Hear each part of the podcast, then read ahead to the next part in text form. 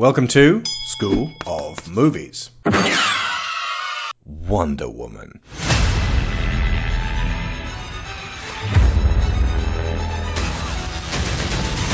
What is this place? Who are you people? We are the bridge to a greater understanding. Right. What is your mission? Well, here's the thing. You are in more danger than you think. The boys in the trenches called her Dr. Poison. Millions would die. The war would never end. I'm going, Mother. If you choose to leave, you may never return. Who will I be if I stay? will come when you will have to rise.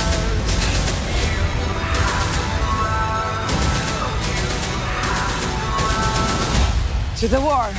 Well, technically the war's that way, but we gotta go this way first. How can a fight in this? Ooh. Who's this young woman? She's my, um... And, um... Diana, Princess of the Myth. Prince. Diana Prince.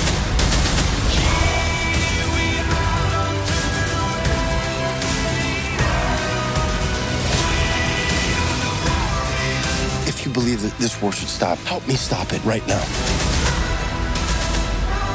What are you? You will soon find out.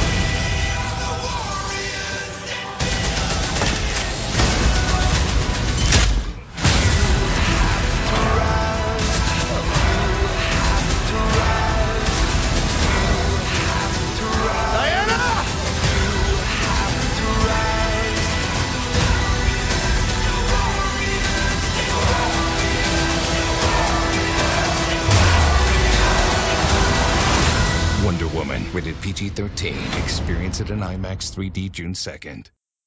I'm trying to remember. Have I have I had both of you two on at the same time before? Was it? Um, I think so, but I don't remember what we were both on for. Bob, Yeah, you want- weren't on the Jessica Jones show, were you?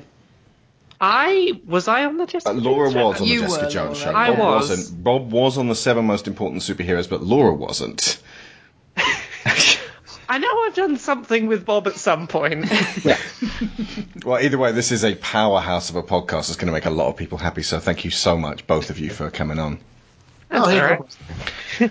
So this is School of Movies, and we are talking about Wonder Woman. We're back to the DC extended universe, and things are very different this time around. While Man of Steel was a largely mixed bag for us, and Batman v Superman and Suicide Squad were flaming dumpster fires, at least in our takes on them. If you liked Suicide Squad or Batman v Superman, that's fine. It's okay to like a movie. But this time around, the film is straight up, empirically speaking, great. Yeah. We, we are here tonight to talk about the how and the why that actually somehow happened. And our guests are Bob Chipman of Geek.com and other places. Hello again, Bob, and welcome back. Hey, how's it going, guys? Thanks for having me. Thank you for coming back on. And welcome back as well to Laura Kate Dale of Let's Play Video Videogames.com and again, other places. Hello, Laura. Thank you for having me. It's been way too long. It has. Right, so let's go straight in there. Just boom, straight to the uh, the meat of this thing. Um, why is this film Wonder Woman significant? I mean, it's it's it seems like an obvious answer, but there's there's quite a lot to this. So um, I'm going to throw this one out there. Anyone can can go for it. I, I think the the thing that stood out to me as significant walking out of this film was that DC up until this point with their their movie universe has been very one track mind. They have been solely focused on we need to get to the giant crossover movie because we need our version of the Avengers and we need to get there in as few films as we can. Um, we are the grim, dark superhero people, so let's just make grim, dark superhero films until we get to our crossover, and that'll be fine. And that's, you know, there was there was a real level of transparency that that's what they were trying to do with films like Batman vs Superman, their Suicide Squad. They were just trying to jump to their ensemble movies. This felt like a DC movie that was happy to just be the movie it was and to not force itself to be overly dark, to not force itself to be rushing towards, you know, uh, Justice League or whatever it is. It was just a, a, a DC m- movie working towards its own goals. And that feels that shouldn't be as rare as it is or as surprising, but it was oddly pleasant to see a film that was just like, oh, we're going to we're going to use this film to further our internal narrative goals for this character, rather than just using them as a vehicle to wedge all the characters together for when we do Justice League. Hmm. Yeah, it, it did bring in as well a, um, as you say, Laura, they've been pretty one track in terms of the uh, the theme of the movie being uh, a big tough gentleman who hits things really hard and then feels bad about it, um, but has a very good reason to do it, so then goes back and does it again. Um, and I think diverging from that, um, even slightly, was a good thing. It, it was nice. it was nice to see DC have a superhero movie where they allowed themselves to have multiple emotional tones throughout the film. Yes, Where it wasn't- more than one in the same character, which is quite impressive. yeah, like you know, it was because you know, Batman vs Superman is just gonna punch things hard because we've got reasons and feelings. Oh no, we both have mums called Martha. Uh, Suicide Squad was we're evil, but we're also being evil to pop music and flashy neon lights.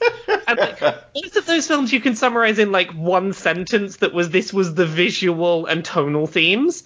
I would be much more hard pressed to sum up Wonder Woman that way. And that's a good thing.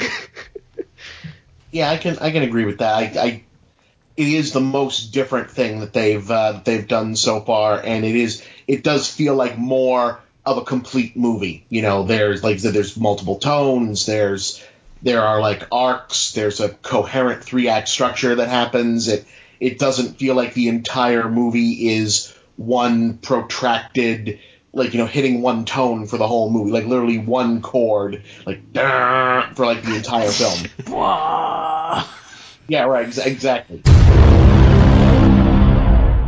I can actually remember what happened in this film. I can break down multiple acts of like this happened and then they went to this different setting and had this different dynamic and I can plot out multiple things that happened during the film rather than it just being one big blur of ah, here's what the film is. yeah Yeah. There's also, I think, the, the very obvious um, point of significance, which is this is the first mega budget female superhero, and it's doing very well. And that has. We're recording this on a Saturday, so it's literally only Yeah. been officially out for They a have day or they so They have now. posted some figures. I checked Box Office Mojo this afternoon, and um, it's currently around about the 86 million mark, foreign and domestic. that that is really reassuring that it's that high already considering um I, I was amazed when I heard this statistic of all the movies ever made with a hundred million dollar or more budget this is the first one ever with a female director. And I am so so glad that it is looking to make its money back very quickly and that it is being critically well received because last time like even putting the budget aside last time we got like big cinema female fronted superhero films was about a decade ago and they did not perform well financially or critically and we got They no more we we didn't get any for a decade to the point that like even with um with Marvel's cinematic boom and the fact they're making all the money they still haven't released a superhero film with a female hero as the solo protagonist. Indeed. because I think the sting of a decade ago with like yeah Elektra and Catwoman's etc is is still very much there so I'm I'm very glad this is doing well Yeah, I mean, that said, I think, in all honesty, Marvel have had Captain Marvel on the slate for a little while. Um, yes, there's a lot in the whole, oh, female superhero movies don't make money and blah, blah, blah. I'd like to think, even if Wonder Woman hadn't um, turned out fantastic and be looking to make all the dollars, um, that Marvel would not pull Captain Marvel or, or push no. it back or anything like that. I, Um, I don't think I don't think that Marvel would push it back, but I could see DC deciding not to do not more to do of it these. anymore. Yeah, yeah, and it's in a way it's really unfair that it has this much weight hanging on it, but we knew that was going to be the case. Yeah, well, it's it's someone made the really good point recently that like Batman the uh, Batman and Superman have been able to have multiple mediocre to bad films in a row, and they still get sequels, but there is no way Wonder Woman with either poor critical or commercial success would have ever had a sequel. I, I do think it's it's interesting that we've at a certain point the like the the firsts of this whole genre and period they they start to like run together. Like this one it really does feel like a big deal because it's okay it's wonder woman it's the one female superhero everyone knows uh, it's you know it, it's she get she had appeared previously in one of the movies but this is the first time they've ever done one of these as a feature if you're not counting that thing with i think kathy rigby kathy crosby Was that the one Uh, that was a bit like Happy Days? I forget. Oh no, hang on, hang on. No, I know the one that was. She's not even got the costume. yeah she's That's blonde the one. I remember that. Yeah. Yeah, I think that was Cathy Lee Crosby in in that one, and uh, you know, but like for a while, the- it's the thing is there have been uh, you know female fronted action movies and doing quite well for several decades. In fact, from about the very end of the '90s on, you know, one of the ways like like the the archetypal stereotype of like a a B grade uh, Western produced action film was a uh, you know a low budget genre movie with a lot of CGI and a female action lead who was there to either you know shoot stuff up or or be gawked at because you had like the you know like you had leading on from Baywatch on and Xena on TV jumped off into Charlie's Angels at the movies and then we had a solid decade of Resident Evil, Underworld, Barb Wire, uh, you know Elektra and Catwoman. You know it was a lot of uh, I, whether or not you want to call those superhero movies, other than Elektra and Catwoman, which of course are, you know, it's uh, the, the the the degree to which these are are firsts or whatnot in in industry speak is very interesting to parse out. I think I want to call it um, one of the first. Okay, female-led. Com- um, I'm I'm riffing here off of just nothing here. I haven't prepared this, uh, and so I, I will need your help to resculpt this statement. But uh, that that might be one of the remits of this podcast. First female-led superhero comic book superhero movie made with the remit of let's make this one great. Because that Yeah. was not the remit for mm. Supergirl, that was not the remit for Elektra, that was not the remit for Catwoman. These were mismanaged projects. Mm. With Resident Evil, it was let's make a kick-ass Resident Evil, like out, Paul W.S. Anderson version of these games. With Underworld, it was like, you know, this guy's got this, like Kevin, what's his name, got this underground comic, and I want to make this werewolves versus vampires, and hey, we've got this like gun-toting chick, and we'll make that the the aesthetic for this. Barb wire, obviously, it's don't call me, but in fact. Maybe the only other one that I can think of, she's not even really a superhero, but we saw for the first time ever last last year or maybe the year before, Tank Girl. Mm, I was Oh, thinking yeah. of that. Yeah. That was made very much with it. Maybe not like let's make this great, but like made with a sensibility of I love this character. I want to make this character Yeah, like beloved by the, the the- audience, and it's twisted and weird and punky.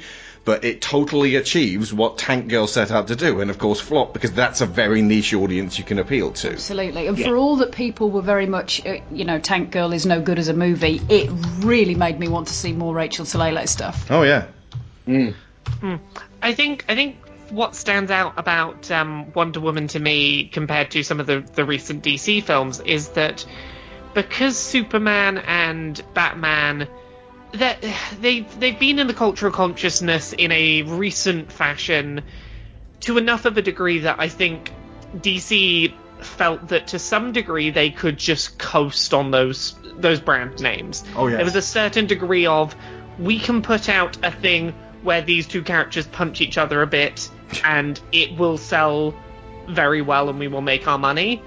Whereas I, I suspect to some degree it's they couldn't necessarily rely on that the same way with Wonder Woman, and maybe that's why it's better, is because they felt it needed to be better to sell. Am I maybe reading too much into that? I, d- It, I the think- fact that she's female is huge because uh, it, it meant that uh, specifically that they got Patty Jenkins involved this heavily.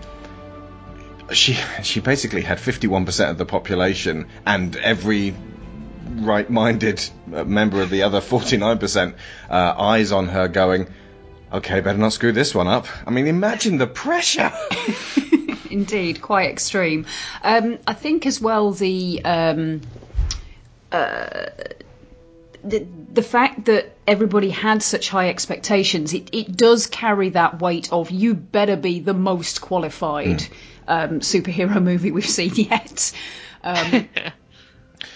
DC have had this horribly self fulfilling prophecy for years now. Since the first Batman movie came out, um, they have shied away from doing a Wonder Woman movie because her brand isn't recognized enough. People don't know who Wonder Woman is. They they they, they gave that as the reason every time, and and that's the.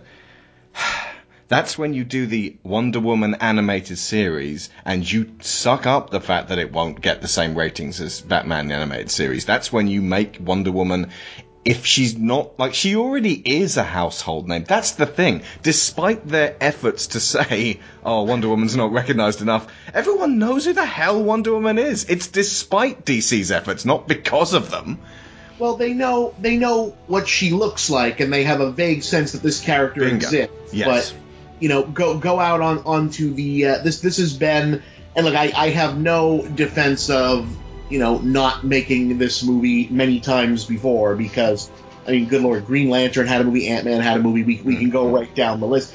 It's always been DC has been in this for a company, not like a in a sympathetic sense, but in a you understand why this is what it is kind of bind Yeah. dealing with this character in that Wonder Woman in the comics is effing bizarre. You know, the, the or, her origin story is bizarre. Her rogues gallery is is bizarre to the extent that you can call it one. You know, the the inception of why this property exists in the first place is strange. Like this is the only comic book character like the mainstream known where if you did like a TV special on hey this is you know the fun story of how this character was created you'd have to put like a TV 14 rating on it to mm-hmm. explain who the you know who who were the people who incepted this character and mm-hmm. under what circumstances. And that has bled into the uh, the earliest parts of the book. So they've always had this character who, because of when she came out, is the female character who's as well known as Superman. That they have constantly struggled to make the comic sell after the 1950s or so to like the the best advertisement they ever had for this was the Lynda Carter TV show because it kind of breezed through the origin and all of the weird stuff and just said, no, okay, look, she's pretty and she fights things and and it's World War II, so there's Nazis. Just you know, and uh, if you want to know about where she comes, like, so where'd she come from? What's the idea of this? Who thought all this up? They're just like, ah, well, geez, hey, look, lasso, that's fun, right? Listen carefully to the lyrics on this next one.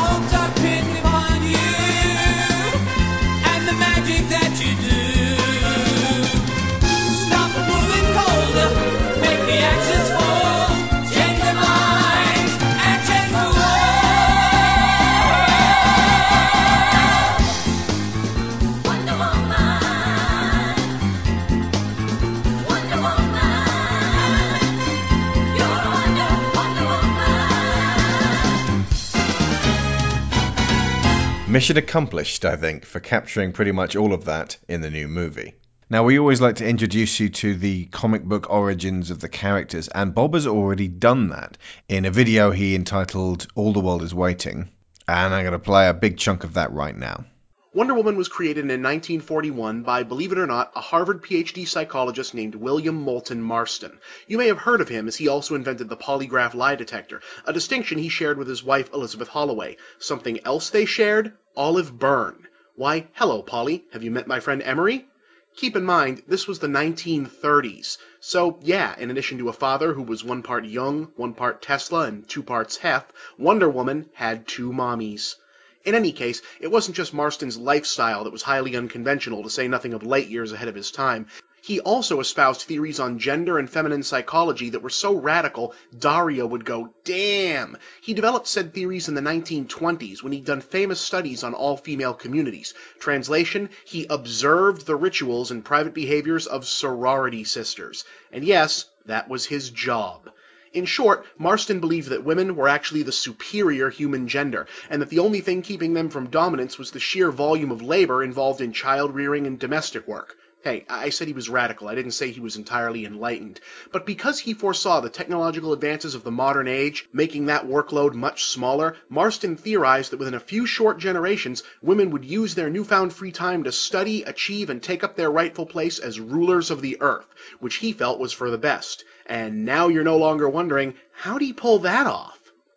He also passionately argued on behalf of comic books as a legitimate literary form, apparently because he wasn't already cool enough. This landed him a job with what would eventually become DC Comics, and when offered the chance to create his own hero, he and the missus and the missus opted to give the world a mythic ideal of the new liberated woman, with Elizabeth inspiring her attitude and Olive inspiring her appearance. The origin story was a doozy. Remember the legend of Hercules conquering the Amazons? Well, in Marston's new version, Herc was a surly macho jerkass who turned the Amazons into, uh, servants. They eventually rebelled and fled to a secret island where they could live as immortals and all men were banned. And to make sure they never forgot why men weren't allowed on the island, they all kept wearing the big ass bracelets Herc used to keep them chained up. Yeah, that's what's going on there. But then an American fighter pilot crash landed on the island during World War II and tells them all about these big new bad guys called Nazis, deciding that the Nazis are the new incarnation of the hypermasculine barbarianism they'd always hated, and that, I am not making this up, America, home of Rosie the Riveter and suffrage, is the last great hope for women's equality. I know, I know. They decide to send an Amazon champion to man's world to fight alongside the Allies. The Queen's daughter, Princess Diana, gets the job and a bunch of superpowers, weapons, and vehicles, and ta-da! Wonder Woman. Yeah, now try and tell me there isn't a good movie in that. Marston spent the last six years of his life writing the first wave of Wonder Woman stories, all of which used familiar superhero formula to drive home his broader points about female empowerment and the need for women to break the restraints of conventional gender roles. Emphasis on the restraints part. Yeah, so along with the radical feminism and implicit lesbianism, the early Wonder Woman books were also a one-stop clearinghouse for bondage, bondage, bondage, and even more bondage. Like I said, interesting fellow.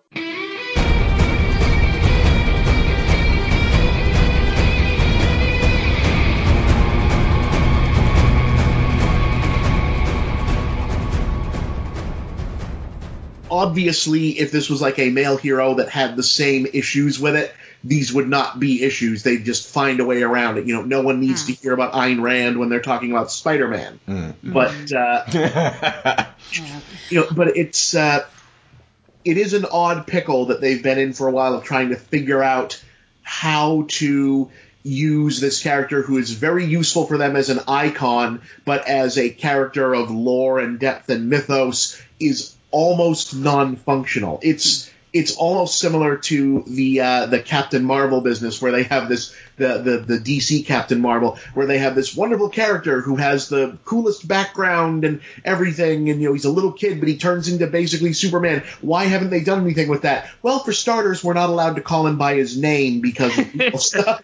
So it, it's it, it's an unusual circ. I don't envy any everyone who has tried to finally figure out a way to to, to get this into a manageable form. It doesn't surprise me that it the took solution the solution to the problem turned out to be really simple, which is make a really good movie Yeah. from a Who would've company thunk it? like Yeah, like take a What company surprise. whose movies are critically panned and make a really good movie, and people will like the property that you make a good movie out of. We were watching Supergirl again the other day, and it just occurred to me that, like, Superman 3, I uh, do not love that movie. But if they'd made Superman 3 the introduction to Supergirl and then given her a spin off movie, like, that's the way, like, it's another, uh, it's not my perfect way of doing it because ultimately the way Marvel have done it, like, they didn't need to introduce the Guardians of the Galaxy in Thor, although technically they did introduce the Guardians of the Galaxy in Thor too, kind of. You know, the fact that Wonder Woman's first actual on big screen appearance was like as a support character in a movie where the two most famous boys hit each other was galling. But it may have helped her here to, to get some traction as opposed to just, you know, throwing her in blind. Um, I personally would go the Marvel route of, of uh, Kevin Feige claims every single one of these characters could carry their own movie. Um, the, the fact that there's an abundance now of sort of, uh, of third, fourth, fifth tier Marvel characters getting their own TV spin-offs suggests that that also extends to TV. Hmm. Um, I think D- DC are only just getting their heads around the idea that they they can allow a movie to hang on hmm. somebody other than Batman or Superman. The thing that made it really galling over the past couple of years, though, is because you twin the fact that DC were like, well, we don't know these characters, so we can't introduce them. When they did introduce them, because they're leaning so heavily on Batman, they Batman them up. So we, I mentioned back when we did Batman v Superman that um, Superman was like basically Batman in that film, and so Batman had to be double Batman. Um, Yeah. Also, he looks like a- Batman ate Batman. Also, that's a completely circular argument. We can't introduce this character because nobody knows them, and nobody knows this character because, Because we we, can't can't, introduce introduce them. them. Yeah. Oh, I think dear. I think so so much of DC's problem does just boil down to they saw how well the Avengers did. They wanted their Avengers quickly, so their hmm. shortcut idea was let's use Batman and Superman to get people to know the other heroes Yeah. because then we can do movies about them. It's like no, you have, people have to care about them in the crossover like as characters before they'll care about them in the crossovers. Bingo. You can't just do the crossover and hope that will make people care about the standalone film. I don't care about this Wonder Woman movie because Wonder Woman turned up for three minutes to punch stuff in Batman vs Superman. I'd have cared a lot more about her cameo in Batman vs Superman if she'd had this movie first. Yeah. Yeah, I, I agree. I have to wonder, you know, is like, and this is purely hypothetical because there, but this in the structure of Batman v Superman, the way that her character is used in there, it seems, at least to me, very clear that that was supposed to be a surprise. Yeah. You know, that we, we have this unusual person sort of wandering throughout the movie who flirts with Batman, and then at the very end of the like plot wise it doesn't make sense if she's here to stop whatever is happening we would have seen her do stuff before then Yeah.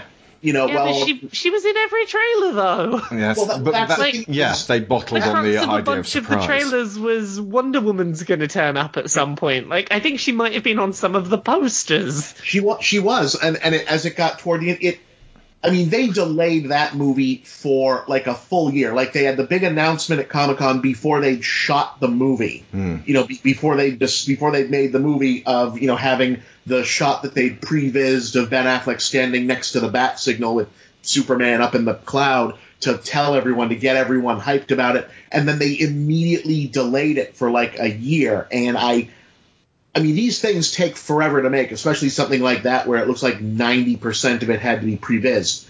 But it, it would not surprise me. To, like, the way it's laid out, it feels like they wanted to sell and say, okay, here's Batman v Superman, and then have her turn up at the very end and have that be the thing everyone walked out of the theater going, oh my god, I can't believe that happened. Wow, what a shock. And then they felt like they, probably under studio pressure, had to put her in all of the advertising because then the very ne- like the year after that when they took it to Comic Con when the movie was half finished and uh, brought out, then she was all over the advertising.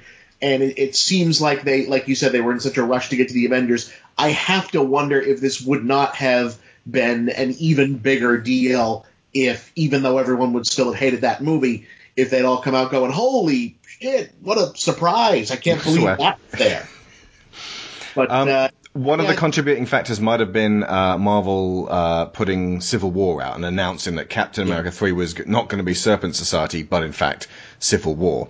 Um, Right. Because then, like, everybody who knows comics knows, oh my god, Iron Man's going to be in the next Captain America. These guys are going to clash. That means there's going to be as many superheroes as they can muster together. And that was exactly how it finally turned out, and it was amazing. Um, So that kind of forced DC's hand to go, well, we've got Wonder Woman. How did Yeah. they like them apples? Maybe, maybe that was the thing. Well, and it's it's it's the first really good. Like at this point, I don't blame them for putting all over everything, and I don't blame them on for you know fast tracking this because this was not only a movie people have been waiting for. This is really the first chance that, to the degree that there is a, a rivalry, quote unquote, between these two studios and everything, which is kind of goofy. Like it's it's fanboy stuff that's more.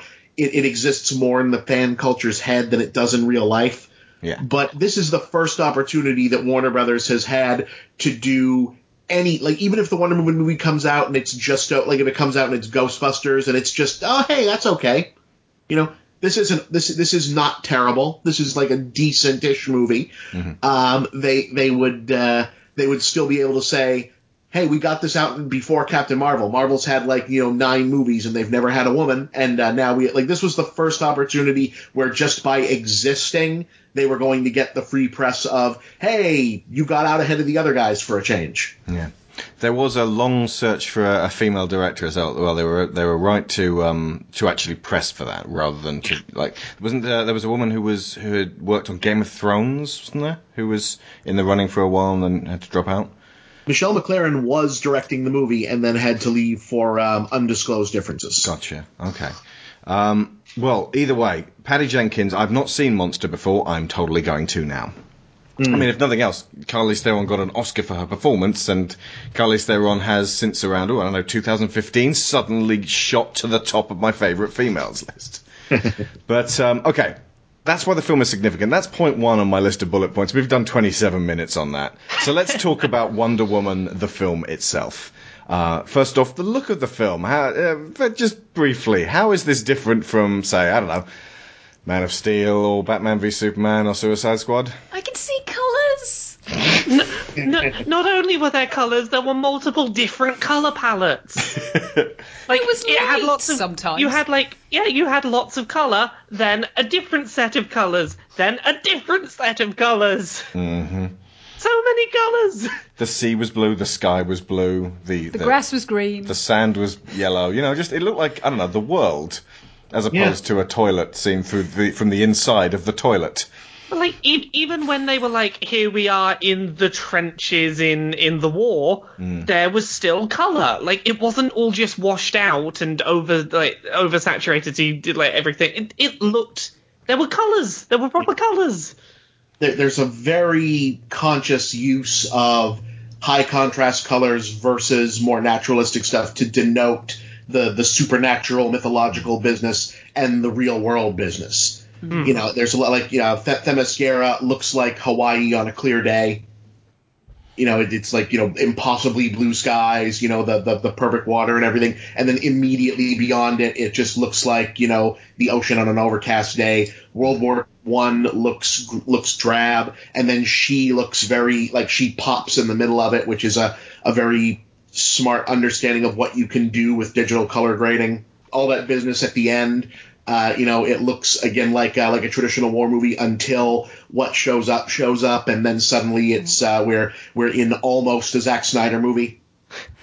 And even like the, the the thing that stood out to me most in terms of colors was the outfit. Hmm. Her outfit was not a washed out colored version. Like you look at say Superman's outfit in Batman vs Superman. Or it was Wonder Woman's technic- outfit in Batman vs Superman. Well, actually, yeah, that's a really good point. Like, there were technically shades of red and blue, but they were both very much on the grey and black end hmm. of red and blue colours. But here It it's like, no, this is bronze. Yeah. Here, this is unabashedly there are reds and blues and colours. Yeah, I think that part of it was part of what was so striking about it was that it really has that feel that in a in a world of war and um, and dull and dismal misery where everybody's terrified and everybody's miserable. Um, superheroes glow. That's what they're meant to do. And it, up until now, in this particular franchise, they haven't really. Um, so They're- it was, they're it was the- really cool to see that. they're meant to be the bright ray of light that pops in and just like draws all the attention. It's like you are, you know, you're the bright hope here. Whereas previously they've been, we are the dark monsters that I guess are going to save you, but we're also going to make you afraid. If you uh, search on Google Images, there are people who have recolored the original um, appearances of uh, Wonder Woman in BVS, and it's like just looking at you can see these two pictures side by side, and the colors suddenly popping. Sharon, um, this might be jumping ahead a little bit, but you pointed out the difference between Marvel movies and DC movies, and this is still in keeping with the previous movies. Um, how their heroes are put across. Yeah, well, the, the I mean, this about. is this is something that I always kind of felt about uh, DC and Marvel comics, and it's one of the reasons I think why. Um, you know, some people are more drawn to Marvel stories, and some people are more drawn to DC stories. But the the the fundamental difference between the the superhero characters to me seems to be the the difference between uh, mythological heroes on the Marvel side, so people who are very much human and very flawed and uh, very much on the same level as the people around them that they go out of their way to, to save and to protect. And on the DC side, they're gods. They come from outside our world. They have come to our world to do good things and to protect people, but there's always been this sense of distance. And I, I think what I was trying to put my finger on with the difference between the movies was that it's not so much that. Um, it's not so much that Marvel movies have more heart, certainly not now, certainly not with, with Wonder Woman, but they have more warmth. They seem a little closer. Does that make sense? Yeah, I, I think that like the times that I most enjoy DC stories are when these gods are having to deal with human relatable moments, and that happens far too rarely in DC's movies. Um, like if if if I'm looking at say uh, Superman as a character. There's a couple of particular stories in which he deals with like, hey, here's someone who's say suicidal, for example, and this is not a problem that you can fix by just oh no, I flew up and got the person and brought them down. That fixes the problem. Yeah. And those are the things that I really like with DC storytelling is when they take someone who has all these magical powers and they can't or shouldn't use those powers to fix a situation. And I really like some of those moments in, in Wonder Woman. Like there, there are moments when she first turns up at the the war front and it's like you can't I, I know you want to stop and help these people in need, but you can't. This is like you can't help everyone. Like those are the moments that were really warming about Wonder Woman to me, where it's like it's yeah, you may be a god, but you're going to have to deal with human problems and have relatable human responses to those problems. And that's nice. Like there's been a lack of that in DC's films. Yeah. there's a, a famous quote, and it, it's one of those quotes that's famous enough that you, for the life, you can't uh, find who it's supposed to be attributed to, from from sort of like the you know the the comic convention circuit, where someone trying to sum up the difference between the DC and Marvel heroes and their you know in their in their original form in the material, and someone said the main theme of Marvel is men have trouble being gods, and the problem in DC's is gods have trouble being men. Ooh, Yes. I like that. Yeah. I wish I knew who said it. It's good. Thank you, mysterious quote attributee.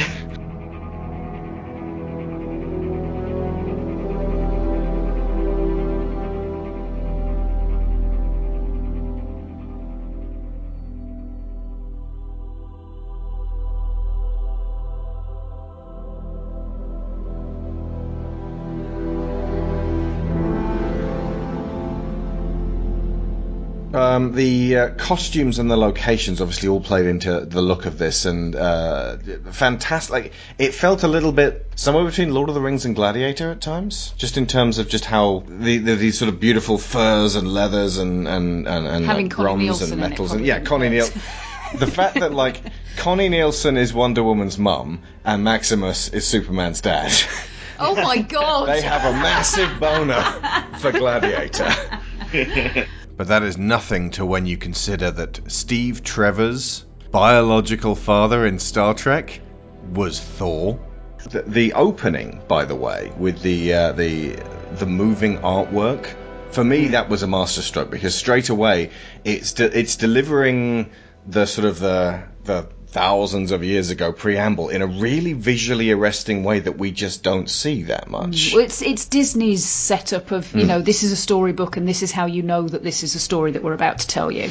and they Yeah. very subtly uh, but overtly and they very they did one thing and the exact opposite and they they very subtly blended um, greek mythology with very kind of biblical stuff so Mm. that it's you know okay zeus is god and ares is lucifer and you know here's here's all this set up so it, it was on one hand, it's co-opting a whole culture and their mythology. On the other hand, it's making it monomyth. It's it's calling attention to the fact that the All Father is always the father of everyone. It's Mm. you know he's Odin as well. Th- That was a really great way of making sure that everybody was on board with the larger mythological things that were going on.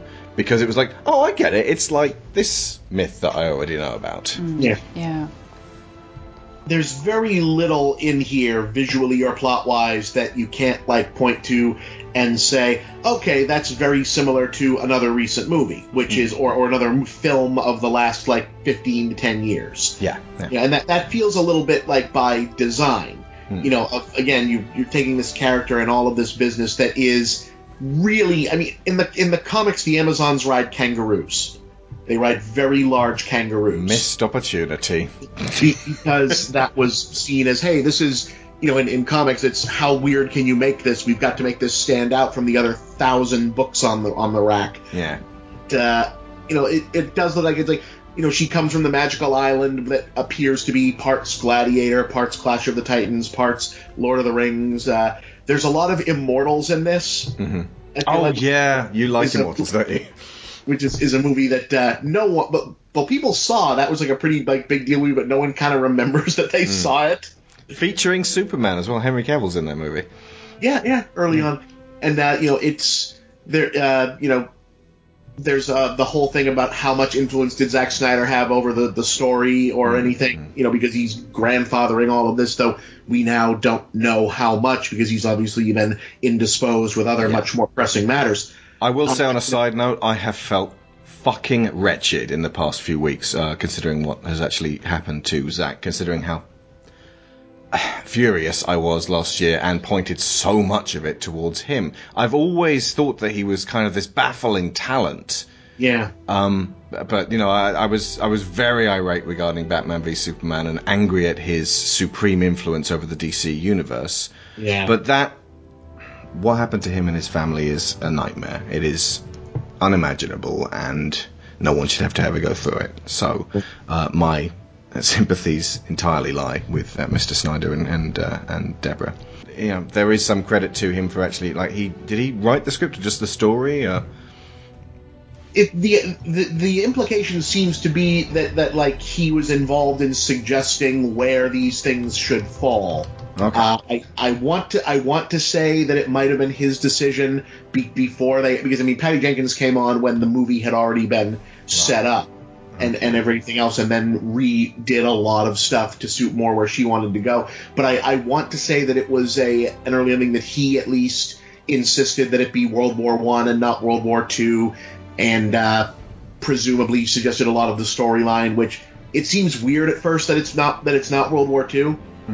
Because and then you look like oh okay no what you're what you're going for here only really works in World War One because you you can't really do the oh you men are all the same. War is awful. There's good and bad on both sides when there's the when the Nazis are there. Yeah. that Plus, that, if that moral doesn't fly. Yeah, even if you try and go for that moral, you then get uh, with World War Two. Two, your villain would be far too predictable because you would ultimately have to go for Hitler is the villain and Wonder Woman killed Hitler.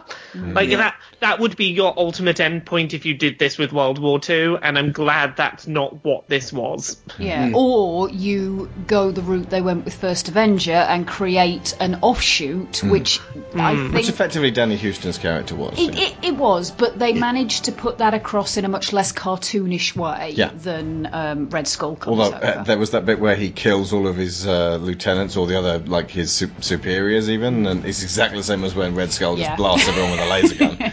but I mean, I, I am not going to go. Well, this was a bit like First Avenger or Thor. I'm like, good, good, Yeah. well done. yeah, not going to criticise it, them it fits for. all. I love using stuff. Uncharted, and Uncharted is derivative as hell. It's Tomb Raider with, with Gears of War, and uh, I, I, I've never railed against things for being derivative. For me, it's all about the blend, Mm. like how distinct to the flavors that you're putting together here. If it's just like that kind of tropical punch that you get the cheap stuff from the supermarket. You're like. I can taste orange and other stuff. Then, then it, you've done a bad job. But if you're like, mm, oh, yeah, I can see, that. okay, well, that's good, that's cool, that's cool. And like, if the whole way through you're enjoying the flavors, then you've done a really good job. Even if, So- even if all of these influences are so clear. So what you're saying here is that this is not like you know the Aldi's tropical punch juice drink to uh, to Marvel. This is the like Waitrose premium tropical Oh, yes. juice. Oh, like yeah, this, this is, is- the like oh yeah that is the same you know it's technically tropical juice much like Marvel have been making but oh, this, this is a good one. Is a good one. In all seriousness, this is that juice that you walk past every week and go, four pounds, bloody hell, and you never buy it. And then, like, on your birthday, you go, you know what, sod it, I am having the four pound juice. And then you have it, and it's like, mmm. Oh, I wish it was my birthday every day. So it's, That's how good Wonder Woman is. it's Coke and Pepsi, not Coke and Panda Pops Cola. It's not Coke. Don't bring I- Coke. I- Put I get fizzy what you brown mean. sugar water in. It's two comparable but slightly different things as opposed to two comparable but one is considerably worse as a Ah, I rip-off see what you mean. kind of Yeah, thing. Absolutely. Yeah. Yes. Yeah. Okay, right. So it's Coke and Pepsi versus like if you've only ever drunk Panda Pops your whole life, and then suddenly some like you've just walked through the uh, the Nevada desert, and then someone hands you a very frosty Coca Cola in a glass bottle. You're like, flink. but yeah, okay. The, this movie took, took my breath away repeatedly. Um, one of the major things, and this comes back to the why is this significant, is the amount of imagery we've seen in the past few months. I mean, we've seen it for years, but for, in the past few months, it's really been ramping up. And hats off to Gal Gadot for just jumping in on this one of Wonder Woman being an inspirational real life person to real life kids specifically little girls and showing little girls you can play too you can totally be this kind of hero. There are other reasons to fight than rage. And um, just the amount of, of these sort of wonderful, inspirational little Twitter, like I'm on Twitter far too much, but little Twitter images of uh, like little kids in Wonder Woman uh, outfits or like a little kid posing with Gal Gadot and going, it's actually Wonder Woman. I love that. I love it when Chris Evans does that. I love it when Chris Pratt does that. All the Chris's. Um, and and but the fact that this is the very specific sort of bringing in ladies I, best I, stuff in the I- world. I think there was there was a moment right near the beginning of this film that really stood out to me in that regard, in terms of saying it's okay for young girls to aspire to to have aspirations of being like superheroes, and it's the fact that they show Wonder Woman as a child, as a young as a young girl, mm-hmm. watching other people be strong, competent mm-hmm. fighters and mimic them along and aspire to be like them and to have an adult recognize that aspiration and say, that's okay, you're allowed to aspire to that, let's help you become this big amazing thing that you aspire to be and you're going to work you're going to work hard and you're going to be better than those people that you aspired to be Absolutely. And that wowed me. I yeah. had tears in my eyes. That was fantastic. it it just it's all summed up in just young young child Wonder Woman like little little girl just stood up on the hill practicing the punches and the kicks, watching watching all the bigger people do it. And I'm like, oh, that's so nice to see in a film. Yeah, Yeah. heart swell. I think that that was one of the the big things that I think they really struck that note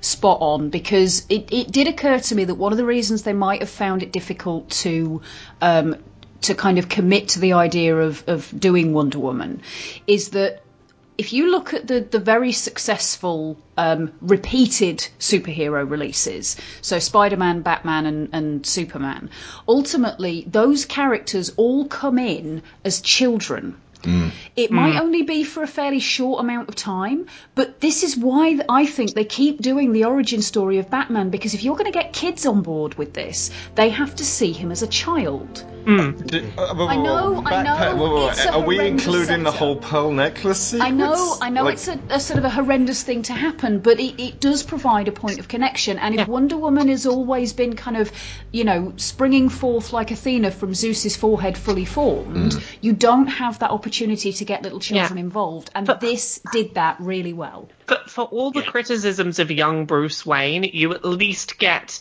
this person was a child once who wasn't always this big superhero, hmm. and they went from not having powers to aspiring to protect people and becoming that and you get that point of connection for children of that is a child like me who is doesn't have you know who isn't a superhero but they can become one Yeah. and that's the arc that's missing in that that this hit so well. yeah.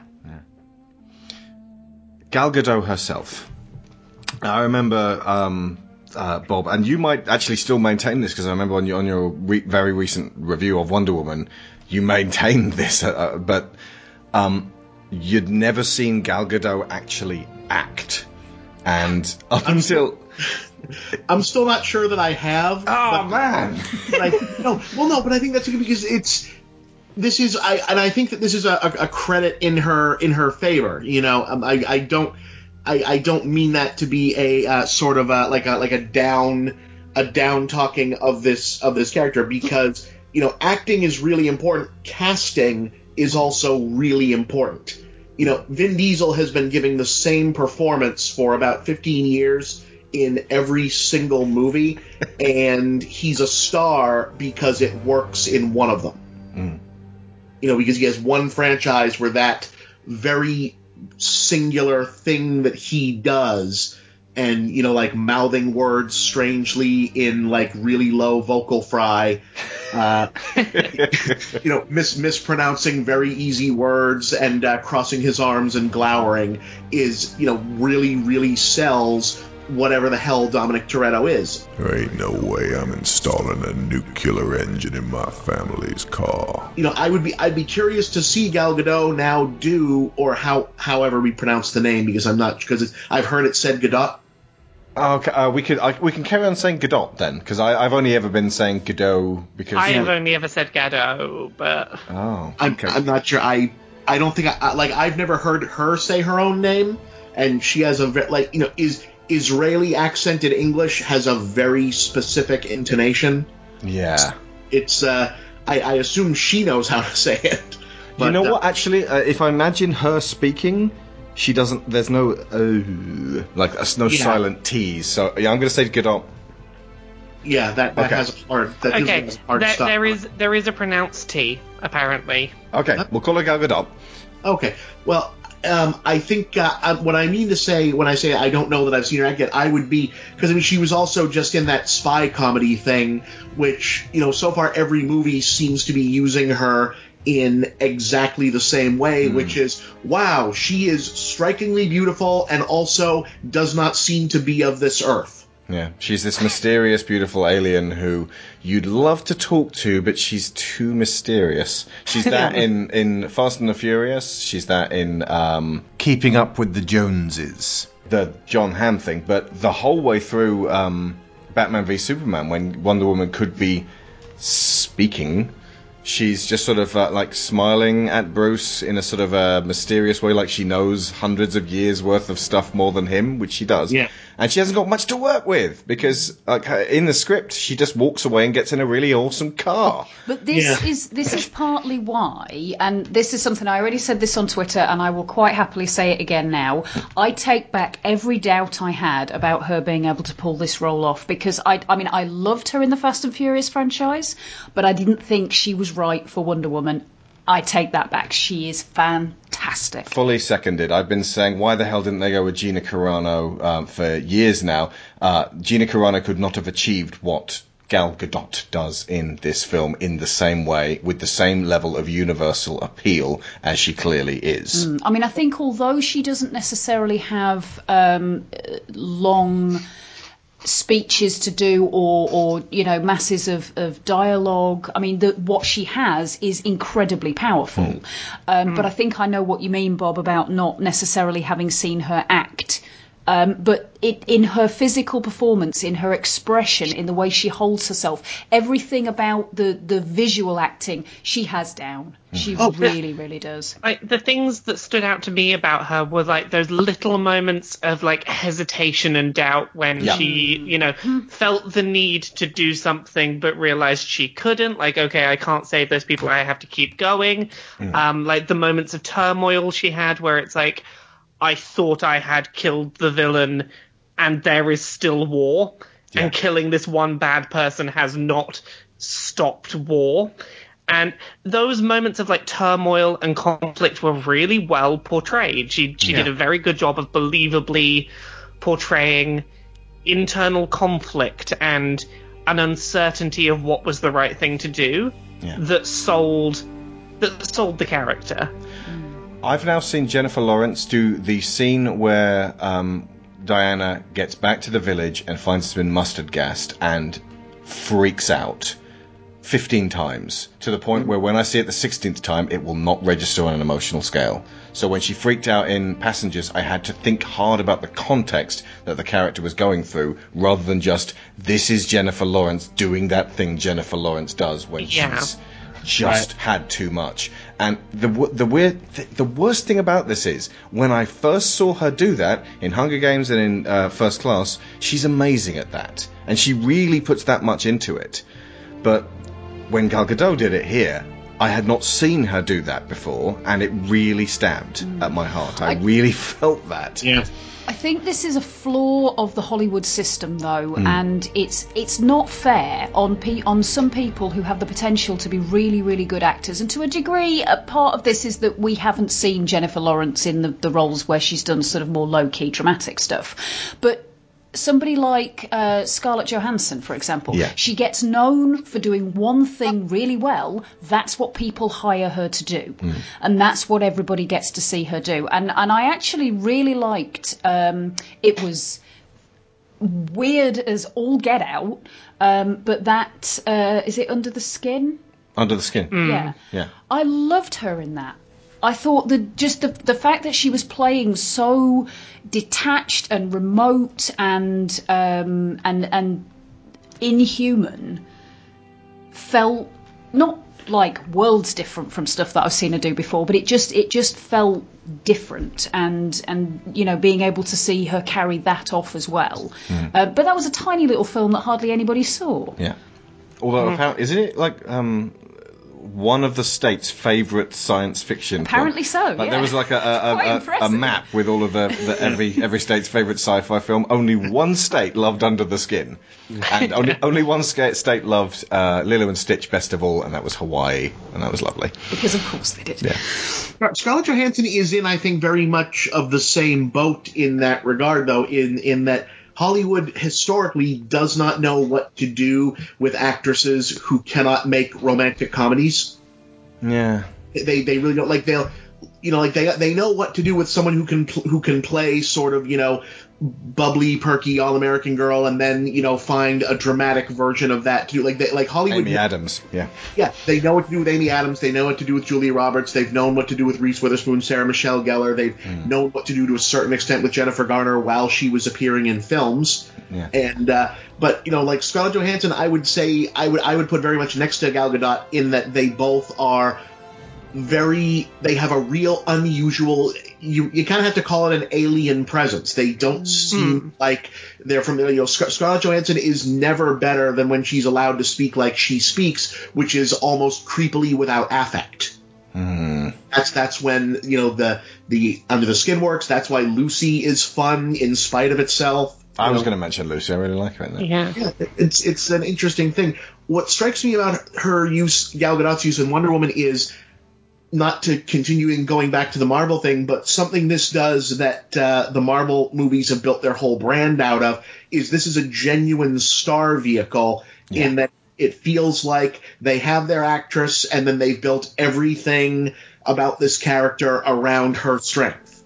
You know, because she she you could do an entirely like you know same story same script and have another version of this where she's sort of haughty and learns humility or something. But uh, in this version it's like no she's really good at seeming like she's from somewhere else and doesn't feel recognizably human. So we'll do this kind of you know warrior maiden little mermaid learning to walk on land kind of thing and and it works. And you can see that in the Marvel movies. You know, like people care who Iron Man is now, who no one cared before, because they made the movie and said, okay, who do we have? Robert Downey Jr. Okay, Tony Stark is now Robert Downey Jr. Rob, just do the best version of you we can, and we've got a mm-hmm. movie.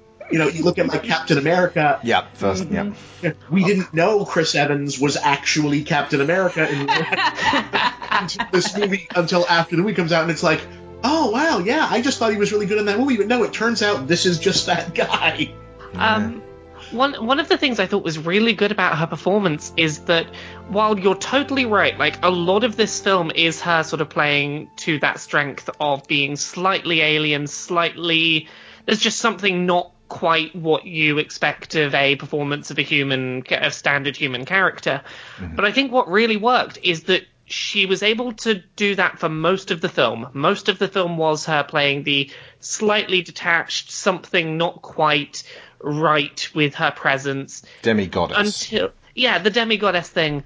Right until that one scene, as as mentioned before, with the mustard gas, mm. where like the whole way through she's been playing this very singularly driven character who is mm. motivated beyond all else to be like, I have my goal and I'm heading towards it. And that very human moment that you get where it's suddenly, I trusted other people and their judgment, something bad happened, I blame this on myself, could I have prevented this? And I think the reason that scene works so well is because her very human reaction is so contrasted to the way she is in most of that film. Yeah. Most of that film, she plays just slightly detached, not quite on the same page as all of the other standard human characters, until she just has this one very understandable human moment. Well, it, it, that felt ridiculous levels of authentic to me because Mm. that that sense of, um, you know, everything she's tried so far, she's been really good at. Everybody's bent over backwards to make sure that she is the best of the best, and, and Yeah. um, you know, has been pushing her towards this goal. She has drilled into herself this is her purpose this is what she's there Yeah. to do she gets there and she fails she you know she can't i mean she succeeds on the one hand but then there's something that she literally cannot stand in the way of and that could have devastated her to the degree that she gave up but Hmm. it's the it's the getting back up again and, I- that's the inspirational element of And it I, s- I so love that this is a female action hero who has the, like, okay, this is devastating, this is horrible, what's happened, and straight away uses it as motivation to go fight the villain. We don't get a 10 minute, I am so sad, so brooding, I have to stop and have a cry while I'm consoled by the male characters. Right. I'm so happy that that wasn't what happened, that we just went like, this is your fault. You stopped me from preventing this attack. I'm gonna go and and save people. And it was it was just so well played because it was in such stark contrast to the way she'd played the character up till then. yeah Uh, you know, a, a, a thought just occurred to me that, that you know, you know, perhaps you know, since that that that whole sequence is, is set in the morning, is this the first actor, male or female, in a long time to like headline and act, like to, to become like now an action star who has actually been in in, in the military? It, it feels while. like that hasn't happened in a while. I can't think of another one off my head. Yeah. And not like in a, a token sense. She was an hmm. IDF combat trainer for for several years. Yeah, I do. I do have to wonder. Does now that you mention it, does that have any significance in her ability to authentically play a scene about the horrors of war It in may. any sense? It certainly made her. He, she fitted in very well with the other soldiers. Hmm. That felt very authentic. When she was walking Yeah. with them, she felt like this is my place. Yeah. There's also something incredibly human about this, which I, I don't. I don't want to make this a kicking um, session for the previous DC movies, but I'm just going to use them to highlight what was absent in before, which has now been put in. Um, the scene where she um, gets Steve to lie down next to her in the boat when they're just going across, and he's really nervous about it, and they just chat for about four minutes, and it just it feels long because that's much longer than anyone's talked about anything that's not very, very key to the plot in any DC movie. Like, Right. I can't think of a single conversation in Suicide Squad that wasn't like just two, three lines and then let's get back to the plot. Mm. You know, no one talks about stuff. Yeah. because like when people talk about stuff, that shows you who they are, and it's like this is script writing 101. You know what else was good about that conversation? I laughed during it. Yes. Yeah. There were jokes. There It was, was- humor. There was a light tone to a conversation that wasn't plot relevant. It was fun and funny. Like, like uh, cast your mind back to. Uh, sorry to use Batman v Superman again, but the bit where um, Superman is talking to Lois and then gets in the bath with her. Can you remember what they were talking about? There was talking. Yeah. For some reason, I thought I, th- I think sa- ordering a sandwich was discussed, and I don't know why I think that was the case. A Nobody lot. brought in groceries. I a think. lot of uh, the the previous films, um, Snyder's two films were very much kept steering things back to what can man do with gods on Earth, and what can gods do on Earth with men, and that was the the main bent of everything that everyone said. What are we to do with this Superman? Um, and Suicide Squad, it was just a, a lot of this. You know, we're getting fucked over by the system. Well, fuck the system, and that was most of Suicide Squad. Yeah. Um, and this was war and people at war and people going right. Well, we got to do this horrible thing, but ultimately we do also then want to go home afterwards. Yeah. You know, we, we we have lives. We are people. I mean, even if those lives are somewhat emptier. I mean, I got from um, Steve Trevor that his life wasn't an abundance of uh, you know friendships and uh, um, you know hot dates every single night. And what I relished about Chris Pine's performance was his tentativeness. The, the, what you mentioned before, uh, Laura, about um, uh, Diana being uncertain, I, I love the fact that they both are. Um, that they could have easily made Steve Trevor kind of a pig. The animated Wonder Woman film, um, Nathan Fillion plays him super charming, but like he's kind of a pig. He's um, Easy. You're lucky to be alive, so just conserve your energy and rest. Did you. Did you stop Ares? No, I didn't. I couldn't. What? Why not? I had to save you. Ow! I didn't need you to save me. I needed you to stop Ares. Hey, if it weren't for me, you wouldn't be here right now. I'm an Amazon, Steve. We're prepared from birth to give our lives in battle. I knew what the consequences were going into this mission. I bet you would have acted differently if I were a man. Oh, playing the sex card again, are you? You know what? I've had just about enough of listening to you go on about how terrible men are. Does the truth hurt, Steve? Newsflash! The Amazons ain't so perfect either. You act brave, but cutting yourselves off from the outside world was cowardly. Not to mention, stupid! Like less communication between men and women is what the world needed. How dare you? No, I'm not done. You met your first man, what, like 15 minutes ago? And you think you have us all figured out? Well, I'm sorry. But not everything a man does is to further some misogynistic agenda. We don't hold doors open or pull out chairs for women because we're trying to keep you down.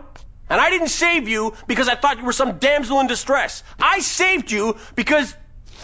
because I care about you, Diana. And I'm not gonna abandon a friend in need, man or woman. You should have saved the world instead of me. Maybe I figured the world's not worth saving if you're not in it. He may be a little bit of a pig, but that doesn't mean that little speech didn't come from a place of truth. That's hmm. fine. That's a fine point to make, if blunt, hmm. in But that. he's still calling her Angel by the end of the movie, and I wanted to punch him. Whereas with Chris Pine, who has previously been an immense pig in Star Trek, um, and uh, I think he's a huge. Like I've never seen it before, but I don't want to. This means war. Where him and Hmm. Pig Tom Hardy piggishly pig about trying to get hold of Reese Yeah. Witherspoon with wiretapping and abusing their uh, abilities as government agents. Ugh. just my flesh just crawled off my body. Um, so Oh, either yeah. way, Chris Pine could have easily just been positioned as this sort of, um, you know, over, overly macho guy, but he's a stand-up guy and he's uncertain a lot of the time. And there's a, a, a clear sort of texture and layer to his character where there's the front and then there's the soft underbelly there. And the, I think it was really hammered home during the love scene, which the amount of time he took to watch her, to gauge what was going on, and to slowly close the door, and then approach her with a. without forcing the situation. I thought that was that's just really excellent physical acting there on, on his part. Mm. Yeah. And the amount of time he took to shoot the bombs at the end, that sort of the excuse me, the level of preparation required to do that, he sold it. And Yeah. it's not the first time he sold that. I, I think everything he did with that character, he played with a a quiet reverence. Um, like you know, he had this nice texture to the character that he understood the system he was working within politically. He wasn't afraid to play the game, but to then walk away and be like, okay, I've said the right things. I'm now going to do what's important and what I need to do. But whenever it came to Diana, everything was just done with this sense of. I know you are someone special that is significantly more important in what we're trying to do than I am. My role here is to support you and to help you get where you need to go. And I'm just going to quietly revere you from the side and do what I need to do to to help you achieve what you need to achieve and to help you do this. And I think right up to those final moments, which I think that like it was a very strong move that I am very glad they did, where they you know had his character actually die in the explosion at the end because like you know that that felt important because he made a tangible sacrifice. He recognized the importance of what Diana was doing and was like, I'm going to make sure you're able to do this because I see the importance of what you're doing. Hmm. And it was just nice to have that be his character, is that, you know, he had all these layers of, you know, I've got to work within the system, but I'm going to subvert it anyway and disobey what I'm supposed to do. But just all underpinned by this nice, quiet, I recognize that you are important hmm. and I'm going to respectfully help you get done what you need to do. And that's, think- that's what I'm here for. Yeah, I think a huge part of, of what sold him to me as well was the honesty that he, Mm. he carried with him. And it, it it's kind of played humorously in the initial scene where they've got the lasso on him and he's fighting it because he doesn't want to have to tell the truth.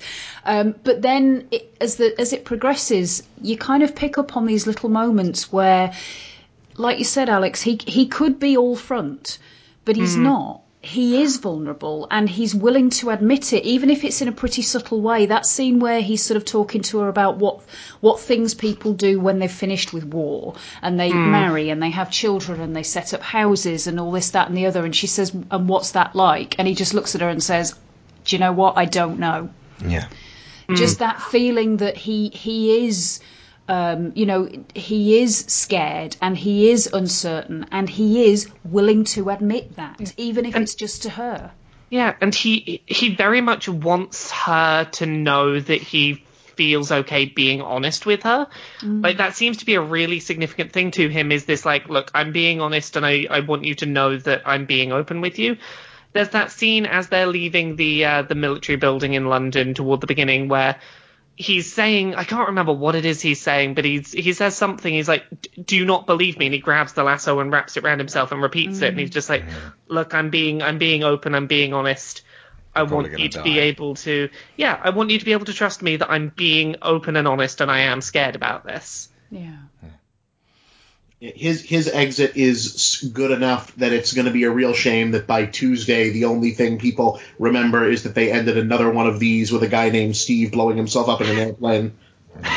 There, there were parallels again, but um, but this one, I, I, this is the difference between fridging and not fridging. Uh, the this dates back to that Green Lantern Kyle Rayner scenario where uh, Kyle Rayner's girlfriend was butchered and put in the fridge to make him upset and angry, and Steve dies, and it's to inspire Diana. It's not to make her angry. In fact, if anything, it's to resolve that anger, to focus Mm. that passion. It's it's the same reason a lot of the deaths in Rogue One didn't bother me, in that they were deaths that weren't there just to like make a character furious and push them onwards. They're characters who died doing something tangible, mm. making making conscious sacrifices for the greater good to make sure that others would be that others could live in their stead. Mm. And that they weren't there just to like because I think what's really interesting here is this doesn't happen at the beginning of the film it happens at the end. The resolution's already happened once he dies. There's no you know big inspiration needed it's just he did what he had to do and he saved a lot of people doing it. Absolutely, and it, it really that whole section really made me feel um, made me think of the Fifth Element, and um, and and Leeloo's uh, response to realizing how much she is loved and how much love can achieve, and that being the inspirational thing that that gets her to get back on her feet and keep going.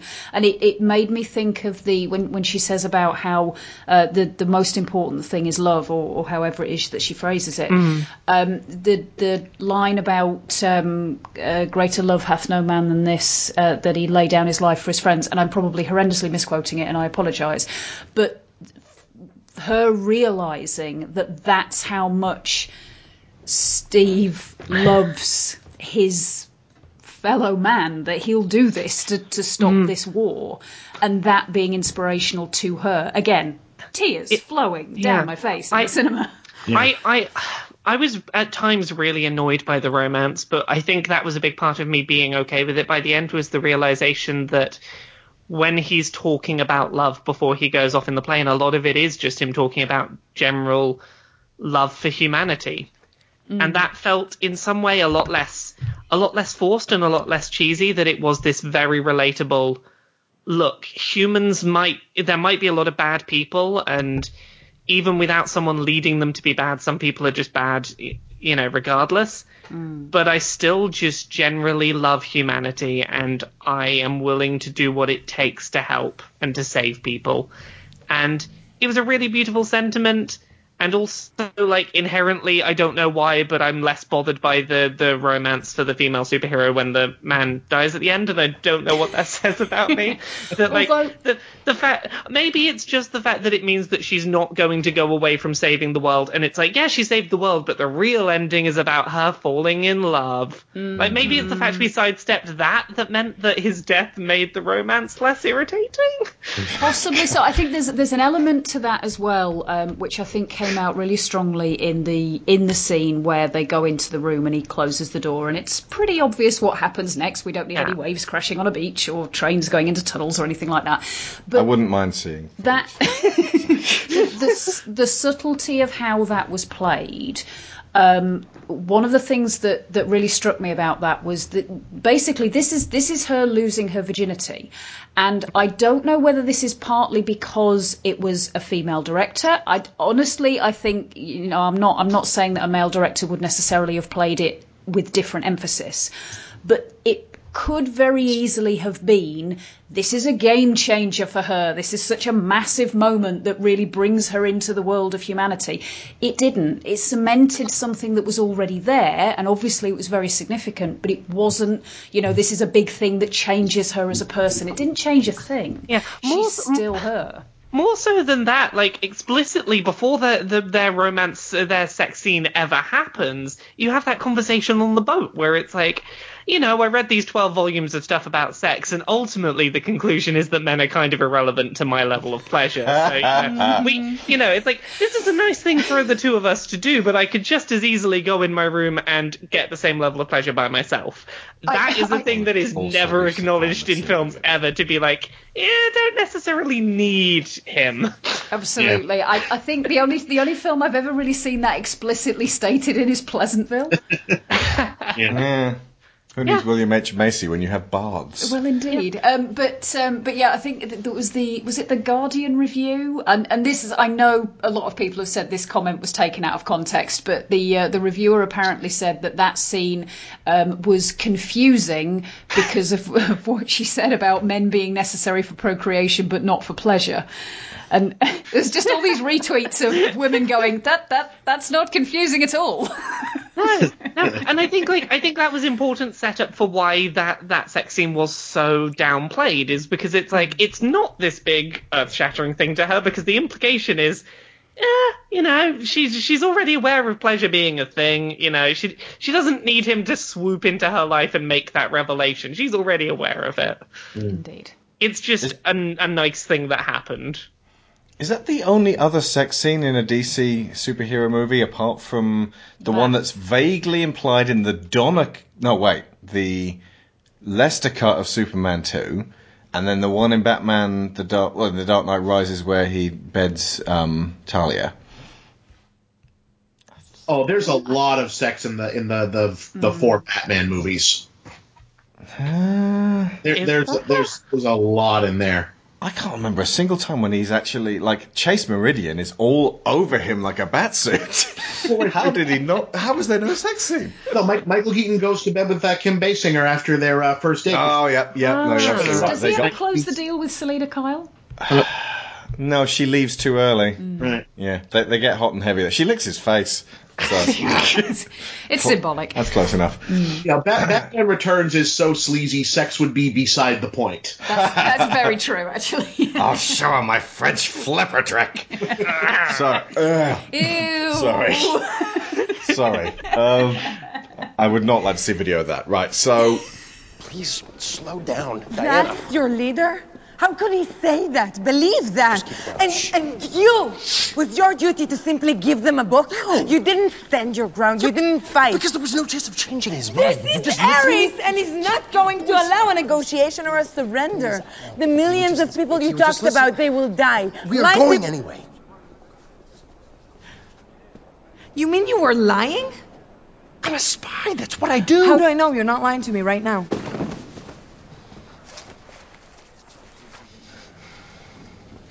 I am taking you to the front. We are probably gonna die. This is a terrible idea.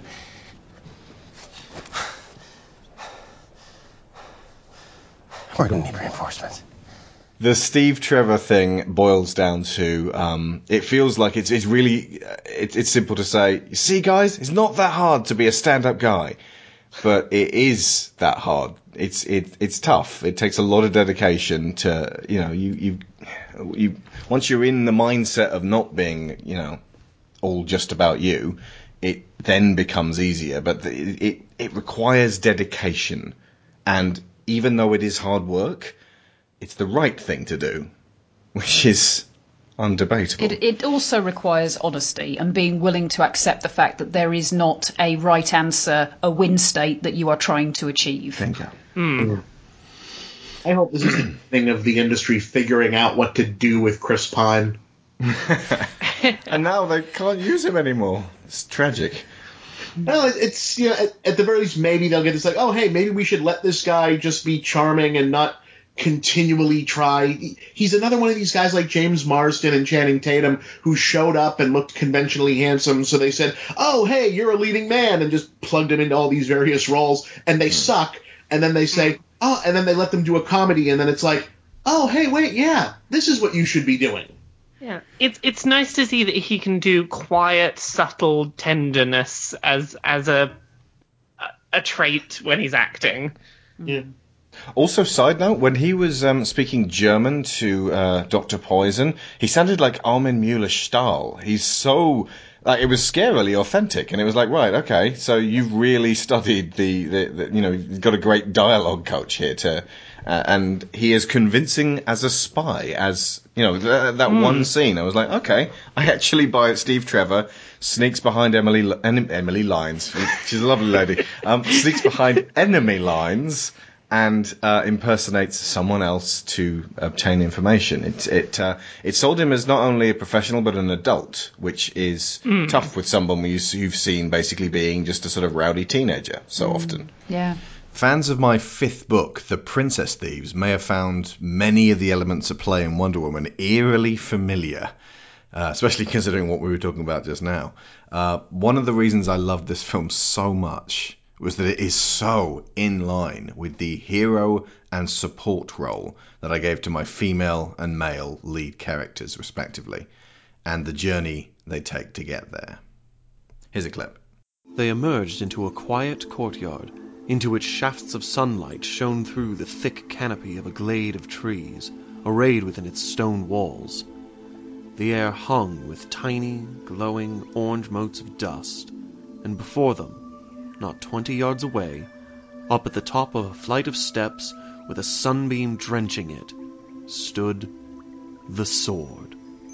It was wound with ivy, its blade dull and corroded, its handle faded gold. At the base of the blade, just above the hilt, a blackened sphere was inset. Below these were symbols not unlike hieroglyphics.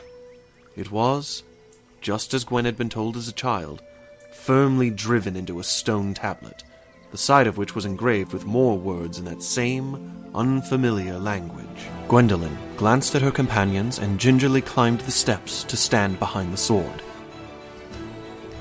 She flexed her fingers and reached out her hand, grasping the hilt. In a breathtaking flash, absolutely bugger all happened. Gwen grunted a few times and pulled until her arm hurt before angrily giving up. Oh, sod it. I thought that would work. Maybe if you come back when you're a queen. I don't see why that would make any difference.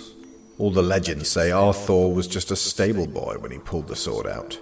See, it knows if you're the right, worthy person. You think it's to do with value? Oh, I'm being judged by a sword.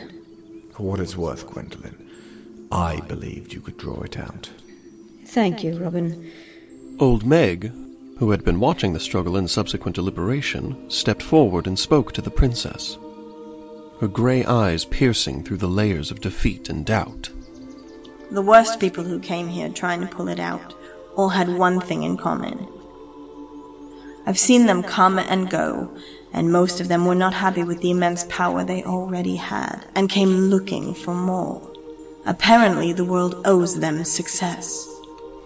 That fallen tree there was hacked down in a peak of frustration by a chap named Edgar of Glendale. He's dead now. And the best of them?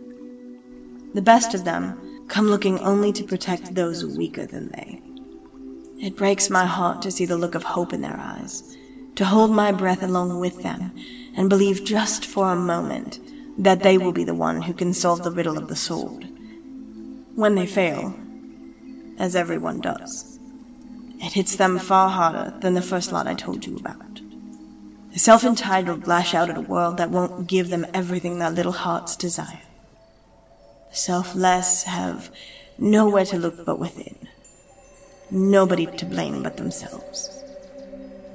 Gwen glanced down to Robin at the foot of the steps and realized who old Meg was talking about.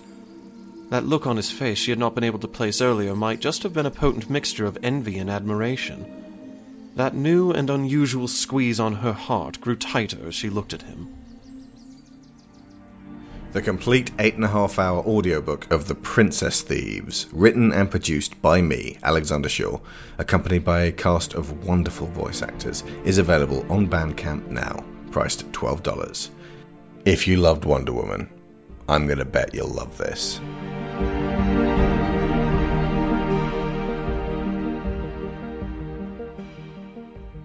We can't not mention Connie Nielsen and Robin Wright.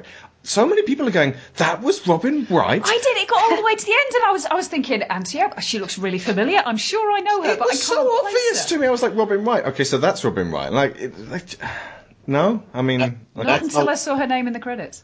That's how long it's been since you've seen Robin Wright. no, I, we. Oh um, gosh. Yeah, no, I've just I've just looked up pictures. I'm like, you you are very right. I didn't. You I didn't figure out till now? That's no, that's apparently how, not. But no, well, you. I'm. Yeah, ve- I'm very glad she was in it, and she needs to be in the next Mad Max. yeah, Um, she did a very good job. To be fair, the two things I love her best in, in one she's animated, and in the other one she's about 22. Yeah. she and, and Connie Nielsen just the, the, this fantastic bearing. And I love the fact that just all of the Amazons they got athletes, didn't they? Rather than just getting, um, I hate to say models because obviously Gal Gadot started as a model, but like rather than just getting pretty girls, they got in girls who really could do this. Although it's worth noting that a couple of them were models and athletes. Whoa, Hmm. double threat. That's fine because the thing was like they all had the right build. They Yeah. all looked like they could convincingly, like you know, snap someone in half, and I'm like, okay, that's that's good for your tribe of Amazon warrior people. But particularly as well, they didn't all have the same build. Hmm. Yeah, They different had shapes. different shaped Different women. colours. Different colours of women. Yeah. Different clothing styles of women. I'm so glad you mentioned that it's different colours of people as well, considering that because it's a small, isolated island trapped inside a magic Yeah. bubble, it would have been so easy to be, nope, they are all of one indistinct race. But it's like, no. Yeah. They're all Rick- blondes. Yeah, it, it was nice to be like, no, there is actual diversity of type, uh, like body type and color and just and age. It was good. I'm so, I'm so happy. Sorry, I keep getting very excited about this film. It was very good. I could have It done just with, says we don't, we don't get enough of this. I could have done with more of the Amazons, to be honest. That's, that was a little quick. Yeah, oh, it's a it's a long film, but uh, yeah, like 10, 10 more minutes on that side. Ten. Di- Diana jumped from being um, like twelve to being fifteen really quick, and, she, and then and then from fifteen immediately jumped up to like No, no, no. She went from 8 to Eight to 12 12 to, to Gal Gadot. Gal Gadot. Yeah. Um, I, Which is a trajectory any woman would, would be impressed with, personally.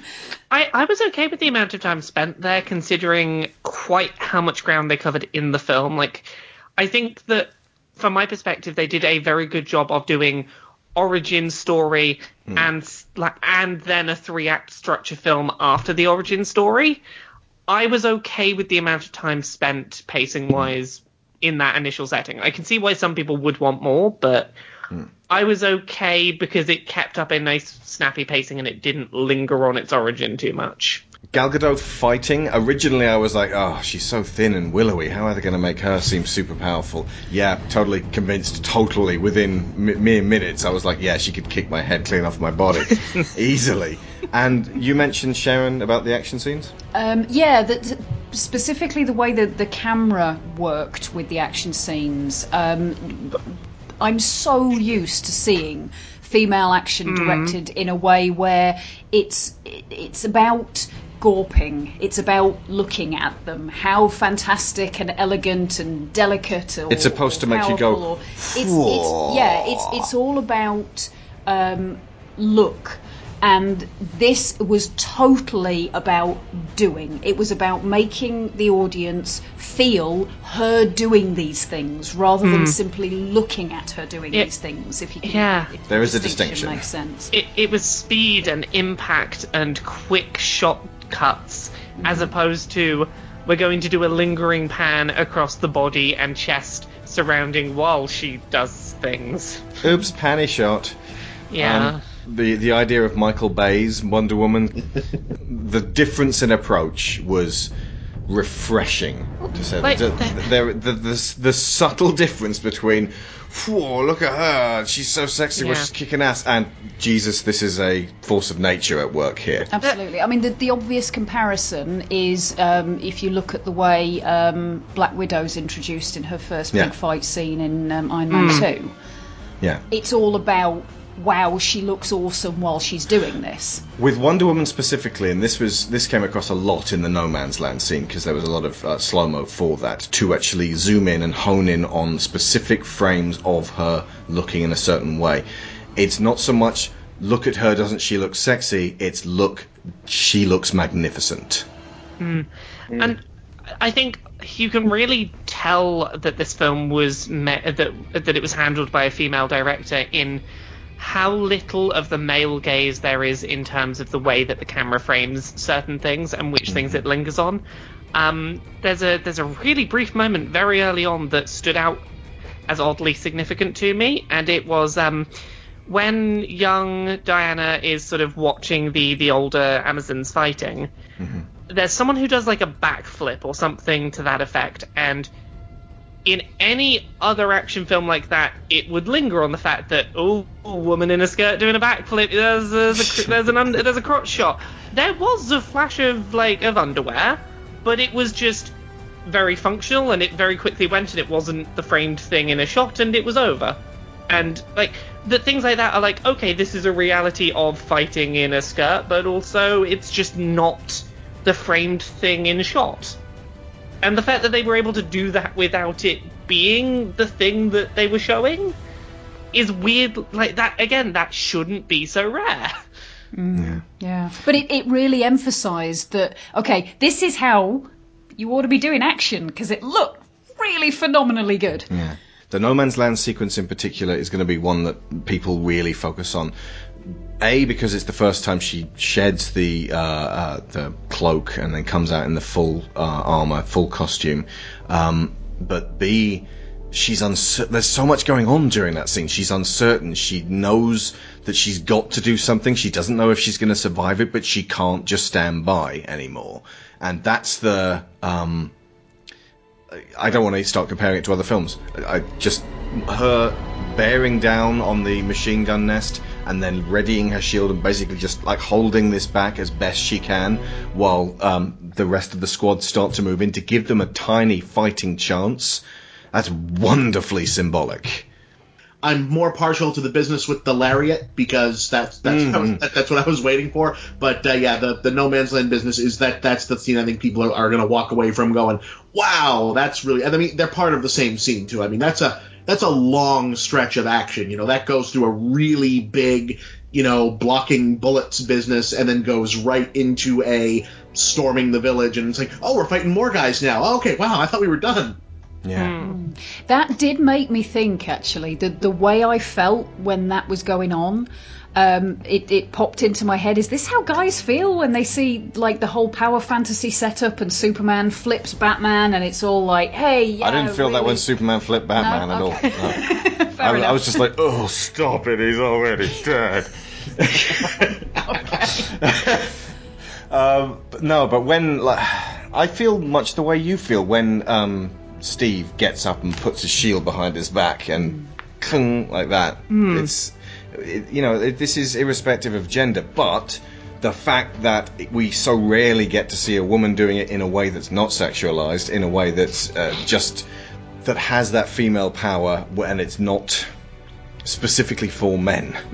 Mm. But it's it's also not, I don't think, excluding of men. Yeah. The the the whole. I mean, basically, if We haven't even women- mentioned those female women only screenings. Jesus. You want to be on We'll the get wrong to side that. of history? Complain about this. But but ultimately, for for the longest time, if women wanted to um, identify with with hero characters, they had to kind of sidestep themselves a little bit and go, okay, well, this, you know, it might not necessarily be quite like me, but I can see myself in this this person, Mm. and and and I can I can do that. I can recognize myself as a central character just because I'm not necessarily necessarily the same shape. Um, but I think if they're willing to, it is entirely possible for men and boys to be able to do this with, with Wonder Woman. You know, it, it's. Oh yeah, I love her. Yeah. Totally identify with her. I, I, I think a big part of the difference in um, relating to uh, action heroes of the opposite gender is is market saturation. In that a lot of a lot of um, girls and women grow up having to identify with male heroes because That's all there aren't female heroes there for them to relate to in that same way. Whereas a lot of boys and men grow up not relating to female heroes or feeling like they can't relate to female heroes because they never have to, because they have a lot of male heroes already on hand who are more obvious people for them to relate to. And that difference in saturation does create this weird crossover of needing to learn to relate to people uh, to characters that are slightly different versus not ever needing to. And it's just nice to not have to make that leap to be like no this is someone more similar to me that I can look at as Yeah, an but I- aspirational person But I do think any any guy who looks at this movie or looks at, at you know that scene, since we're focusing on that scene, hmm. and and thinks, but where am I in this picture? You know, how do I fit into it? You you fit in wherever you want to. You can be Steve bringing up the rear and, and providing covering fire if you want to be. You can be Diana storming into the the oncoming.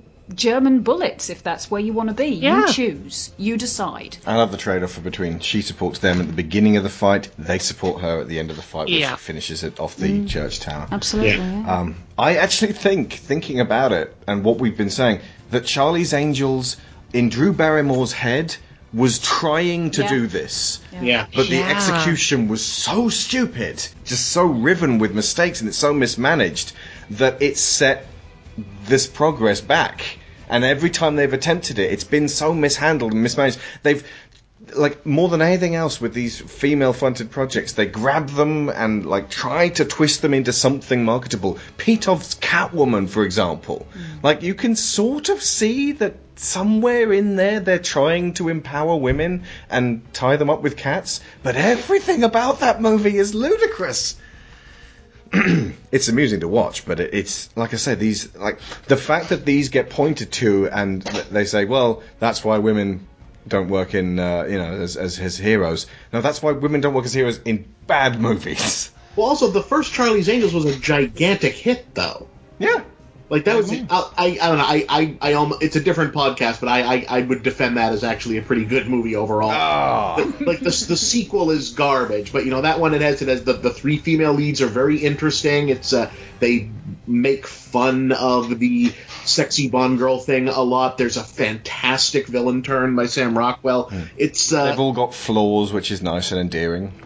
yeah, I, it's it's it's uh, I don't know, that's a different podcast, but I would, but like it's yeah, there has. I kind of want to do it now. You've thrown down the gauntlet. I don't even really want to fight you on it. I just want to do a sort of in defense of Charlie's Angels show. the, the second one is trash though. The, the okay. the second I have difficulty. Okay, it's been so long since I saw them. I just ugh.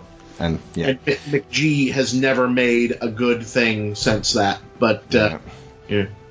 Oh, McG, director of This Means War, tying it all back. Yeah. That was the uh, Chris Pine um, wiretapping comedy. So And yeah, um, the director of Man of Steel. Oh God, yeah, he was he, he was uh, up there along with uh, J.J. Abrams was was like wrote Flyby and might have directed at one point. Right, yeah, it, it mainly fell apart because they had they would have had to shoot it in Australia, and McG did not want to go to Australia. All right. Oh. We'll talk about George Miller's Justice League almost when we do Justice League in a few months' time. But Yeah. man, okay, in a, in an alternate universe, the Justice League films are still going strong from there. Speaking of alternates, by the way, I'm glad we got this instead of Joss Whedon's Wonder Woman. You are? Mm, Yeah. definitely. Yeah. Yeah, because Ah. just purely on the basis of you know I've seen what Joss Whedon can do, and it's great. It's fantastic. I love. But Avengers, Joss Whedon's one Wonder Woman films. then could have kicked off a whole new DC universe. Possibly, but Joss Whedon makes very Joss Whedon films. I'm glad we got to see a film that surprised me that, I think this is better than what Joss Whedon could have done. I- yeah. yeah, I didn't know what to expect here, and I was very positively surprised.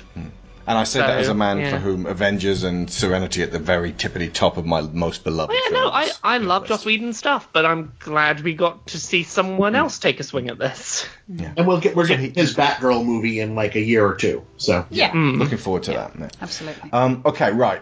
One thing that you scared me, Bob, a couple of uh, weeks ago when you were doing, it might have even been months ago, where you doing, you did a Wonder Woman film and you were pointing at Danny Huston and going, uh huh, he looks a little bit Aryan. Uh, or specifically like that, it- he the the red herring uh, of uh, this guy might be Ares, um, or at least the idea of are they going to mess with Wonder Woman's origin? Originally, she was de Golem. She was like um, made out of sand and then given life by Zeus. Uh, and you were speculating in an entirely believable, relatable, this could actually happen, and in a bad version of this film, it did. Um, you can't be my father. You represent everything I hate.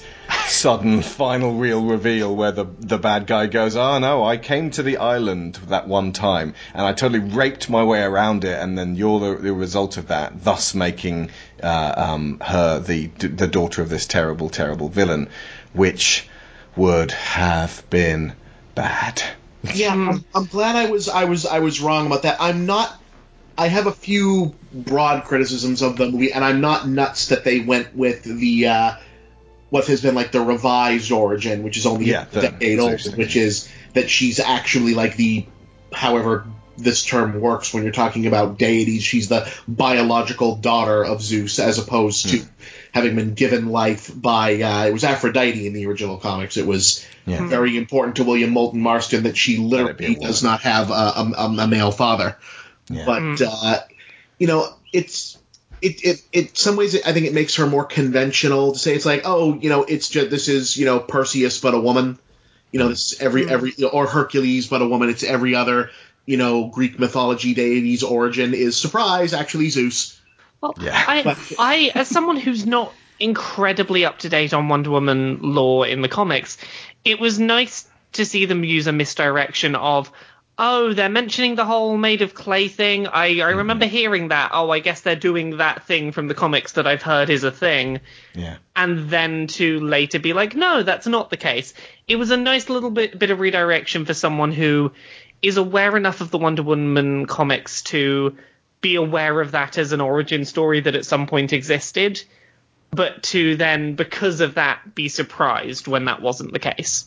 But my worry and the reason I went the prediction was my from the trailers once they started doing the origin trailers where they were talking about how she can't know about her real origin. Yeah, Is this yeah. like, my thought was oh, okay this is because like if if this was a character that hadn't existed before, this would be where you would go with that. It's like, oh, okay, if the whole thing is going to be about her understanding that there's duplicity and, and different levels and Mm. stuff, the reveal is going to be that no, actually, you're you're you're you're like the goddess of war, more or less would have been. And I'm glad they it, like it. It's a sensible way to go, but I'm glad it didn't go there just because it's it's tacky. I, I almost would have been okay with it if it had been a arrangement um, between Ares and Hippolyta as opposed like if she was the product of rape, I think that would have been incredibly Yeah. tone deaf. Mm. That that would have been tw- like deliberately twisting um, a, a fairly beautiful piece of mythology. Um, I don't so much mind her being effectively f- female Greek Jesus or Thor. Um, we can live with that. Well, like yeah. I said to you, it, it, like her mother told her, "I made you out of clay," Yeah. and And Zeus, Zeus imbued brought you you with life. life. Well, he did it Um, in a certain way. with, you know, certain parts of his anatomy, Yeah. but hey, the rest of it kind of still stands. Yeah. Yeah. The, the only side drawback of that is that unfortunately, I was like, well, we never actually got to see Zeus, so he's probably Liam Neeson from Clash of the Titans, which means he's also Ra's al Ghul, and I don't even know how that fits into the Batman mythology. How do, we, how do we work all that in? it's possible we'll see this in the other movie since they seem to be leaning on this pretty hard as you know part part of the uh, the Justice League setup and and whatnot. Yeah, it's it's a, also that beginning. It's a really great way of setting up the league themselves as to be this new pantheon. It's like the old gods failed in what they were doing, and these new gods are going to basically try to fix all of the mess that has occurred in the years since. I kind of like that. Oh hey, new gods, look at that. Aha. Um, but okay, but to, to tie it thus back to um, uh, the real Ares, and obviously Danny Huston, uh, you know, does a serviceable enough job as a, as a misdirection. It would still have been fine had he been Ares, but I like the fact that he wasn't. Hmm. I googled Wonder Woman many times in the run up, uh, and I just looked down the list at who was playing whom, and it was like David Thewlis as Ares, and I was like, you. I assume this is going to be a hidden character that has another name. You might have wanted to credit him as Yeah. that other name. But watching the actual film, knowing that he was uh, Ares, I was like, this is fine, actually. You know, it's like just, it, it allowed me to sort of like second viewing it the first time and sort of like watch his shifty eyes. I'm I'm Um, so personally glad I barely watched any trailers or did any research on this before going into it. Yeah. I don't think that the the reveals were necessarily um, particularly hidden. There was there was nothing that massively took me by surprise. Mm. Um, I I guessed the David Thewlis thing, but I by the end of it they'd actually kind of back and forwarded with it enough that I wasn't completely sure that that's the way that they were going to go. Um, I did at one point think Ares might turn out to be Doctor Maru Yeah. um, which would have been pretty cool. Um, and the idea of Diana being the god killer seemed pretty obvious from fairly early on. it, it never felt like any of that was. Um, was because it would be, had been badly handled or anything. It just felt like it wasn't necessarily meant to be this big secret. Diana Yes. being the god killer is the one that I came out at the end being like, I personally felt like that was meant to be some big surprising reveal at the end, and I was like, the second you mentioned like we can't let you know what you are, God killer was mentioned. Okay, you're the god killer, not the weapon. Like that. That felt really transparent and Yeah, like the- it was supposed to have been a reveal. Yeah, the, the, this this is where I think a little more time with the Amazons would have would would have uh, Yeah. benefited it because we basically find out you know the Amazons are protecting a weapon that kills gods and you're the only you know young girl on the island and everyone is really invested in you either learning to fight or not learning to fight and it's it's too close together to not go oh well this is the same thing Yeah. I, I do really love the way she finds out, though. She takes the sword, the symbol of the patriarchy, the symbol of like all of Arthurian legends since pr- like pre-Christian times, the you know this big pointy thing that imbues the hero with his power and his ability to kill Grendel and his ability to kill the dragon, and she slams it into his hand. He's like, "Shatter! This ain't nothing." And it's put down that particular artifact. It's gonna have to come from inside you. I loved that. You think to some degree, like I watched that destruction of the sword, and all that was going through my head is the Thor Ragnarok trailer with the uh, catching of the hammer and it Yeah. being destroyed.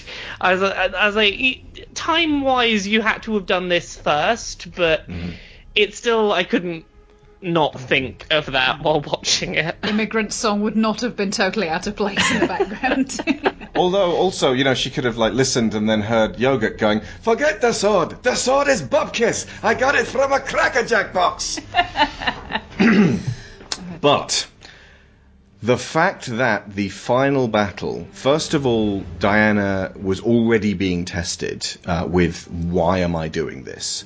and the fact that the final battle was not a punching contest, it was spectacular, but it was a battle for Diana's soul and the fact that what Ares was saying, and for how bad and how low things had gotten, really had a weight to them. The you know, it's really hard to look at the Great War and not think, fuck all of this. Hmm. It is really hard not to side with Ares at that point, and that is the best kind of nemesis.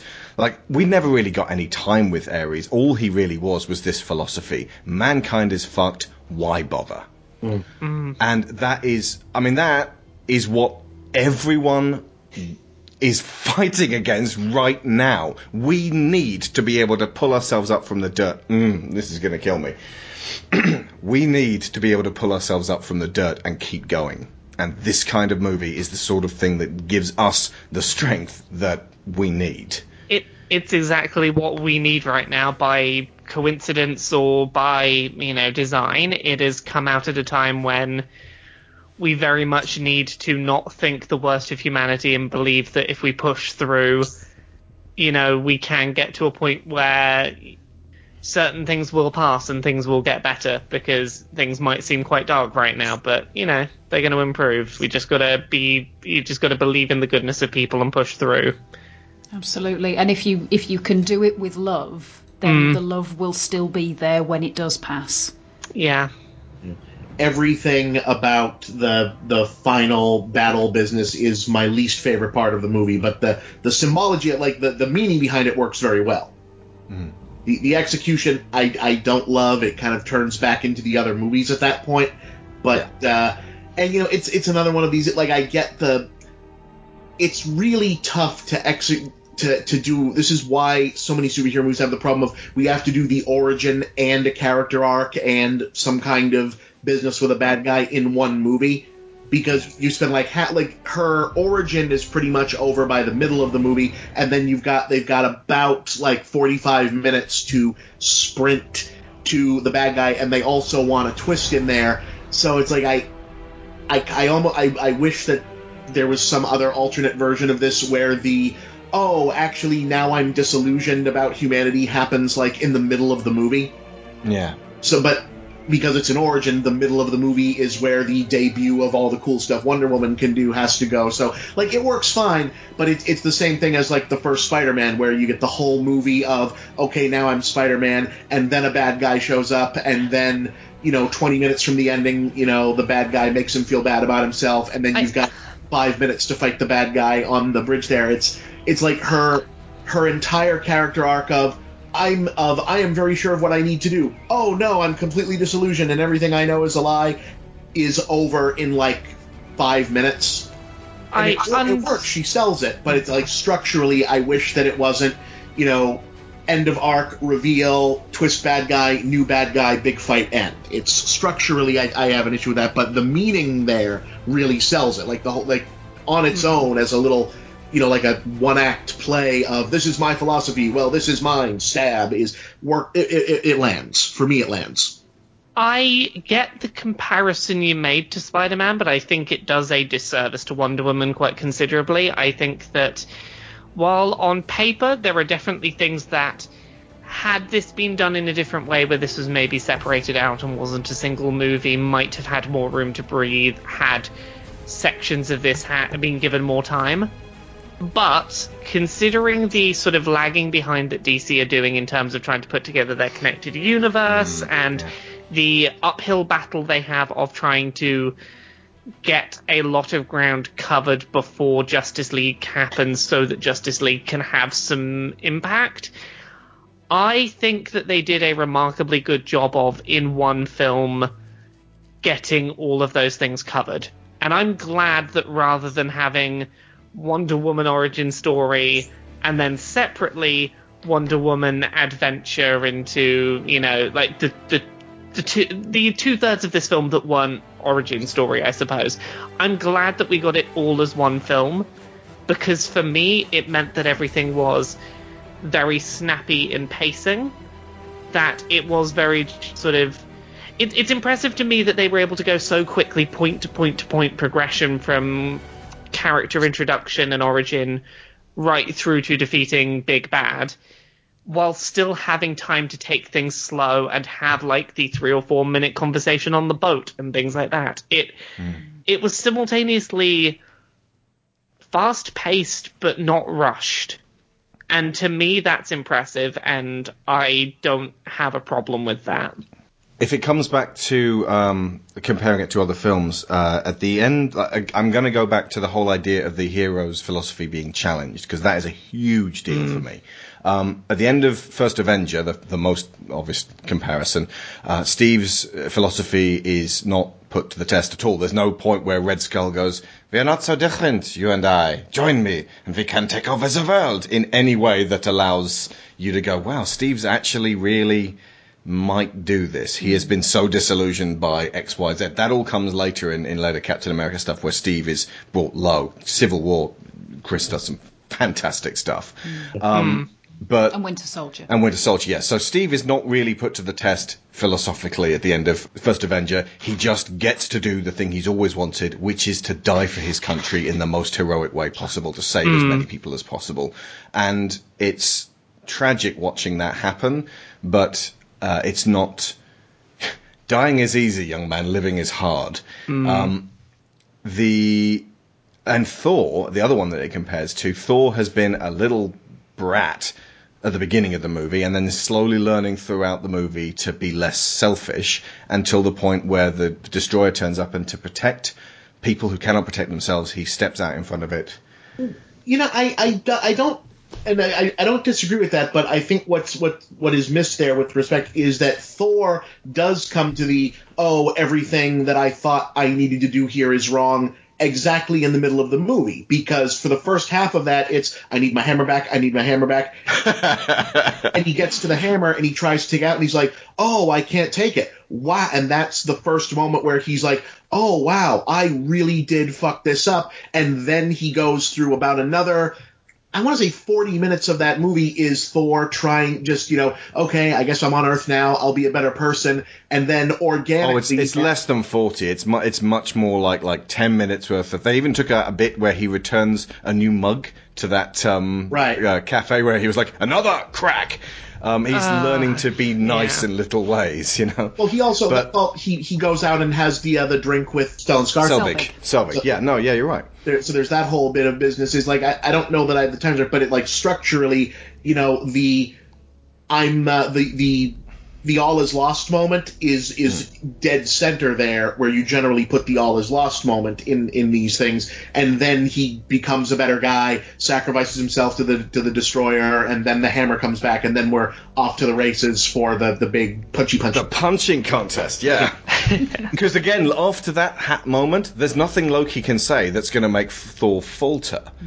Right. That- that, like Loki's just like, brother, you would screw up all of my plans. And, yes, frankly. Yeah.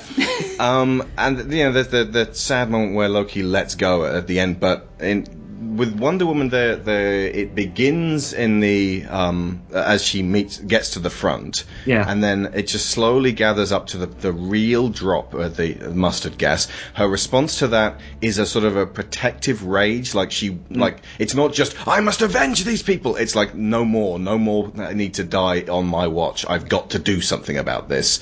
She's so certain that she knows what she's supposed to do, and then she has the rug yanked out from under her. Yeah. But the the sense of it's it's what Ares uh, says to her about you know it's, it's you know I, I only set the stage, Kevin. You pull your own strings. Well, that's, That's pretty much word for word what he said. Well, that's exactly where, if this wasn't an, an also an origin movie, that's where the the all is lost moment would go. Would be in, in like so there there is an all is lost moment here, but in this case, what's lost is oh okay she's she's given up trying to do things Steve's way now. Now she's just gonna hmm. she's back on. I'm gonna like that's that's the breakup for them.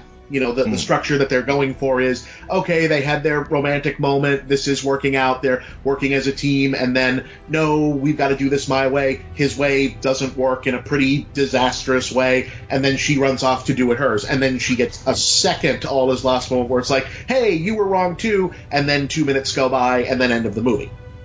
I think it probably has the most impact because Diana is relatively new. Well, she's new to the Earth, so she hasn't had a chance to have years worth of experience of humans doing nice things for each other, of little things, and just she hasn't spent two years working with Médecins Sans Frontières. You know, which if anyone's ever disillusioned about mankind, go do that.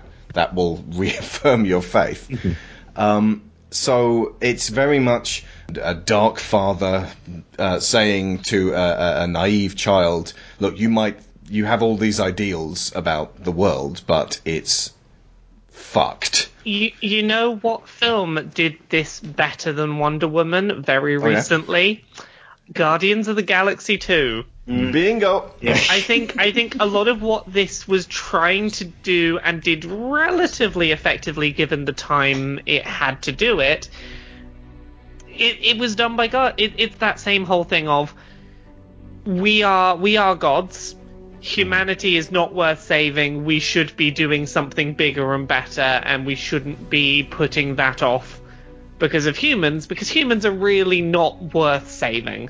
Hmm. And the conflict of maybe, maybe, maybe, no, I'm not going to do that is given a lot more breathing room in Guardians 2.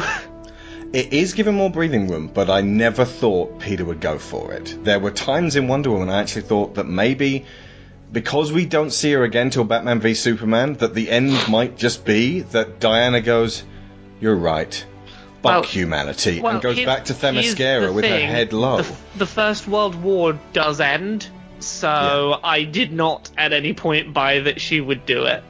Because World War One at some point ends. Well, that's the thing. Like, she could just walk a- a- away, and, and the ending could have been, "You humans figured out your war for yourself, but I would have no more part in it for 100 years." Yeah. And then I thought I was worried that it was going to end on a massive downer. That she realizes humanity's fucked, and it takes her like meeting Superman and Batman to realize, you know what, I could do something. But it would appear that the twist is she's been here all along. You, you know what I you know what I thought the ending was going to be, and I don't know whether I would have been okay with or not.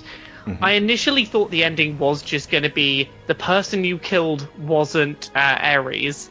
Hmm. War is still ongoing. Sure, you killed one bad person at the top of war, but war still goes on.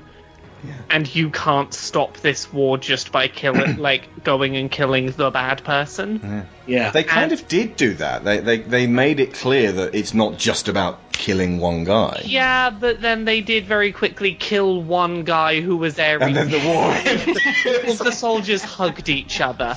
Like had had she killed Ares and the war had still kind of gone on around her, that would have mm, I'd have been happier with that. But that would have meant that Ares was right. But then, Oh god, they're like damned if they do, damned if they don't. Yeah. It felt like it somewhat underwrote their own point when it's like, oh, you can't just kill one person and stop a war, except you can just kill this one person and everyone will hug each other. But if you think about the fact that it was Ares himself who set up the um, the armistice Right. with the intention that he was then going to whisper poison in everybody's ears to make Hmm. sure that the armistice failed, him then being dead and not being able to do that is Yeah. actually like the wheels were already turning to get Also, the in place. there were other wars between 1914 Yes. and Batman v Superman, which suggests that Ares was two. Ares was setting the stage, Yeah, but not uh, but not actually. She could have ended up with like a 100 year mission. Like you, you that wasn't Ares. You've now got to go off Oh and kill every bad person you find until you get Ares. Oh, that like might have been okay with that. leaping from life to life to stab bastard after bastard. Jeez. Okay. Um. Any any more bits that were uh, any sorry any more La- Laura to to add to that because I don't want to cut you off there. No, no, no, I think I, I got my point. Okay. Any more bits that were particularly delightful about this film? Because we've just had a really great podcast. I got a couple, but I want to see what you guys got. I'm really glad that the the continuity tie-ins were at the bare minimum. Yep. Like they're there. Like uh, someone pointed out that uh, I think Poseidon is holding Aquaman's trident in the uh, in the the painting business at the beginning, which is Oh, nice. Yeah. you know, which is appropriate. I don't know if that means that they're half siblings now. Oh God, yeah. I, I think that could be where they go. It seems I'm getting the sense that the very light allusion in this to the uh, the Greek pantheon being the precursors to the Justice League is going to be something that the Justice League movie hits like a gong every five minutes. Yeah. You know, I- that might even be a reason to have Wonder Woman there to point. You know, I mean. And it's not like this would be originating in the movies. This was Grant Morrison's business when he reconstituted Justice League in the 90s was no, Superman is Zeus, Batman is Ares, Wonder Woman is Athena, The Flash is Mercury. It was a very deliberate thing. And uh, I can only imagine, I mean, because that sounds like the sort of thing that would. That if like if I was trying to get Zack Snyder to do a Justice League movie, that's the movie I'd pitch him. Was you're you're, you're actually making you know a, a Greek pantheon tragedy with uh, with with these superhero characters? So I imagine that's going to get hit more. But like when when it turns out that the bad guy is is you know a twist, I'm glad that the twist is not also I am Ares, but actually Ares is Steppenwolf or whoever. I'm, I'm so glad that we didn't Cue magic carpet that ride. Darkseid was behind World War One or something. Also, yeah, and all respect to Zack Snyder and the terrible shit he's had to go through. going back is going to be hard. Going back to Justice League and the, Mm. the the Snyder version of things, I'm going to feel like no, we had it, and now it's backsliding. I can, it's got to be better than Batman v Superman, purely because Wonder Woman's in it a lot more. The Flash will be fun. Well, whatever it's even going to even be now, because now there's the question of okay, we know that this movie was delayed a bunch of times in the making, Yeah. or you know what everyone assumed was oh this is a chaotic production and they're having trouble. No, now no, it turns out the director really needs some time. You know, so we we know we don't really know like inside baseball stuff here when a director announces that they're stepping back from the post production of a movie and we find out that the reason they're stepping back is something that happened three months ago and then the next guy who comes in and says i will step up and take this over and it's a really major name who is already making something else for the studio.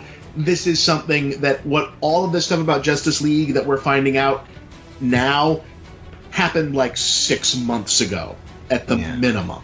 It's a key change because jo- uh, Joss is not only making something else uh, for the, the same studio, he has a markedly different directorial approach to Zack Snyder. Yeah, and who, That, that is a completely different type of film. and it, it, it feels gauche to talk about this at this stage, but it's going Yeah, let's to be let's minimize that. it's it's going to be something when this movie is out to look at and say, okay, how much of this movie was directed by Joss Whedon? How much was directed by Zack Snyder? How many fingers have been in the pie in the Hmm. editing to create whatever ultimately comes out? Since this has apparently been re-edited a bunch of times, so who knows? What movie we're actually going to get? This could be like one of those Robert Rodriguez things where there's an entirely different cut of the movie because he just shoots scenes and plugs them together. After uh, it's going to be probably a mess, but a fascinating one. What other cut of the movie did Robert? Did he do another version of Shark Boy and Lava Girl? Uh, not so much no, but like um, Machete, for example, the uh, the first Right. one. Uh, You can get the the, un, the the DVD of that. There's an entire subplot in there about Rose McGowan. There are characters that didn't show up, and the way he shoots things, there are scenes where, like uh, in the movie, a really important character shoots another really important character dead, and it's a major plot turning moment. And apparently, there's three or four different other cuts of the film that different people were shooting and getting shot and could be turned into whole other things. That that tends to be his uh, his way of doing things. It's probably not that extreme, but this Yeah. is going to be an unusual production. I mean, they've already done that effectively with. Uh, um, it feels like Batman v Superman got rejigged repeatedly, and definitely Suicide Squad did. Uh, Like historically speaking, they changed direction on Suicide Squad. It, it might be great. Let's keep that to a minimum though, because we're. m- But moving forwards, I have hope that Justice League will be great, but Lucy Davis probably won't be in it, and that's a damn shame because she is brilliant in Wonder Woman. She, uh, was it uh, Etty? Etta. Yeah. Um, she uh, she was uh, you know, super charming every single second she was on, on, on screen. Very offhand way, but I am not opposed to a bit of fisticuffs. Just like she's the, the female Simon Pegg, basically. Or that seems awful to sort of like she she was making me laugh. Actually, before Simon Pegg, now that I think about it, because I think I saw uh, The Office before Spaced. Yeah. Okay. But yeah, Lucy Davis, fantastic. I'm So there you go. that. He's the male Lucy Davis. Yes, he is the male Lucy Davis. The trying on clothes scene, I particularly liked the whole. Um, Oh yes, spectacles, because then you won't think she's the most beautiful woman you've ever seen. Thank you. there were so many like little nods and lines that it was just like, let's just be real here, which I that I love. The the script was remarkably elegant in that in that fashion. There were, if I've just been or more recently, I've been re-editing bad, troublesome films to see if there's something good under there. I did the whole of Bad Boys 2, cut out like 40 minutes of really questionable, problematic shit. And it's a fairly tight police drama under there. If you take out the stuff where he's, they're trying so hard to be funny at the expense of homosexuals or different ethnicities or women. There's, there wasn't a single moment in Wonder Woman that I was like, oh, I'd lose that. 'Cause that, that's how I'm thinking now with my editing knife. But, um, I know what you mean. There were there were a few points where I kind of felt this is dragging a little bit, but then when I looked back on what Hmm. had immediately just happened, I couldn't think of anything that I could have. That doesn't mean that it's a perfect film. No. But like, yeah, there are times when, like, in in good movies, something will stick out, and I'm like, that's not fantastic. The bit in uh, Age of Ultron where, um, uh, uh, obviously Robert uh, Downey Jr. has been. Improvising at various lines when he's about to pick up Thor's hammer. And he says in the trailer, uh, I'll be, be firm but fairly cruel regarding ruling Asgard. In the final film, he says, I will be reinstating Prima Nocta. And I'm like, oh. Oh, that's an awful thing to say. Why, Jumps? Why did you get him that in the final cut? Don't Um, you just love unnecessary things that just don't need to be in films? They're the Mm. exactly. best. That's what I'm talking about, Laura. The the idea that like when I'm watching a film and it's like that would be great, except for that one line. There wasn't that one line in, in, in terms of script or in terms of just like moments in um, Wonder Woman. There was no bit where someone went to like grab her great big boobies or something like that. that would have really felt odd, uh, completely at odds with the rest of the film. Exactly, but the fact that it would have felt at odds would have made it really stand out as a wrong bit. The ice cream scene I absolutely loved. uh, that was actually, I believe, sort of adapted from the uh, Geoff Johns Justice League New Fifty Two, like number one or two, or like where Wonder Woman turns up, speaks to a little girl in the park. And um, then Discovers ice cream. discovers ice cream. In the comic, she turns to the ice cream vendor and goes, "You should be proud." In the animated movie, she points her sword like in his face and goes, "You should be proud of this." And it's like, look, I understand she doesn't get Earth culture, but she gets warrior culture. You don't poke your, your business end of your sword that close to someone's eye unless you're spoiling for a rumble. That's like, hold it in, guys. But the fact that just Diana there is has no sword at all and just goes, "You should be proud of this ice cream," and just that that childlike, mm, it's wonderful, just lovely moment. Yeah.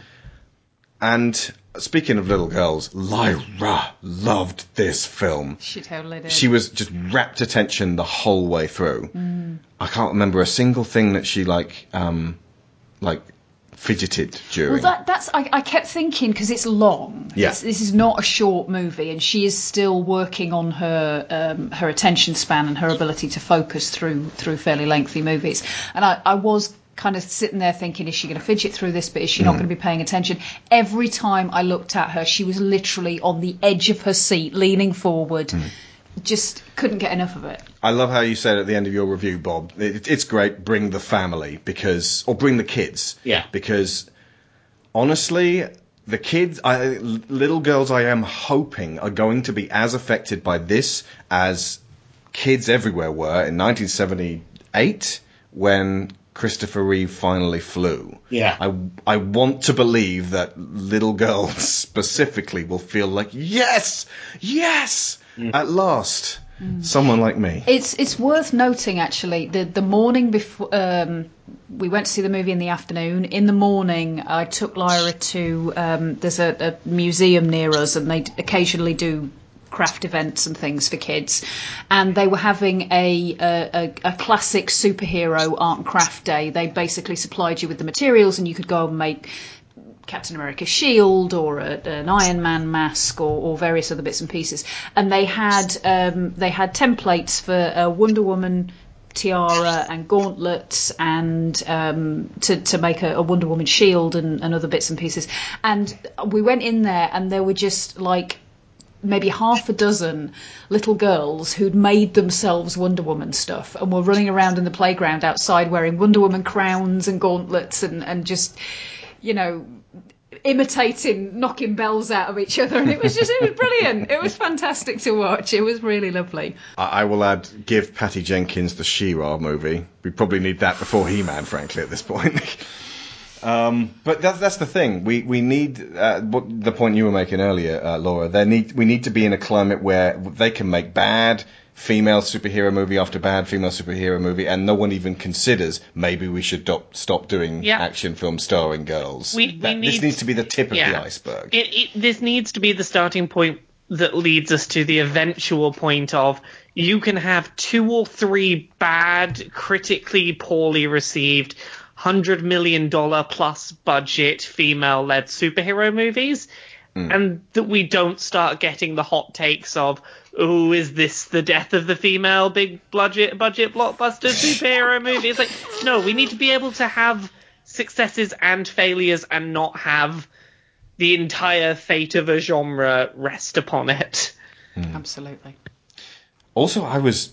I think one of the things that bowled me over the most, and I didn't expect at all, the really good performance from Ewan Bremner. I've never particularly liked seeing him on screen. In fact, often I just go, "Oh, Ewan Bremner." He's shell shocked. He's got PTSD, and they're tactful about it, but they don't make any bones about the fact that war is genuinely nightmarish and horrific. They, mm. I, I was worried that it would be, "Yay, Wonder Woman's here! Now we can win the First World War," but she's a fighter amongst fighters. She's not the one doing it. This uh, soldier that doesn't want to he, he doesn't want to acknowledge that he stopped being a good soldier. But the reality is yeah he's great he's great at shooting people where, because as a sniper he's able to not have to think about it. Yeah. but sometimes you you you stop and think about the fact you're having to kill someone and that can be a thing that as it did for him just he couldn't deal with in that moment. And it was never made a big thing it was just that is what it is war is hard hmm. Hmm. more films where it is acceptable for men to admit that they're, Yeah. they have weaknesses, that they Like- have fears. There's no one criticizes him for that. No one makes a big deal of it. It's just, nope, we'll find another way. We're not going to force she you to take the shot. Absolutely. And when she says, you know, when he's he's all ready to walk away and leave them, and she says, "Well, who's going to sing for us?" The, you know, the idea that there are other things you can do that are supportive and, and worthwhile, and and you know, just because you can't do the thing that you thought you were meant to do doesn't mean that's it. So yeah, excellent job all round for absolutely everybody involved. If we've missed someone or something out, um, oh, uh, Rupert Gregson Williams, I think the uh, the score. Mm-hmm. Uh, hold on. Yeah, um, brother of Harry Gregson Williams. Wonderful job. He took the uh, Hans Zimmer and Junkie XL, which if you listen to it in the original um, Batman v Superman track, it sort of it does that bit of cacophony, and then it's just like drums going dung dung dung dung dung dung, dung and it doesn't really go anywhere. Boo, boo, boo,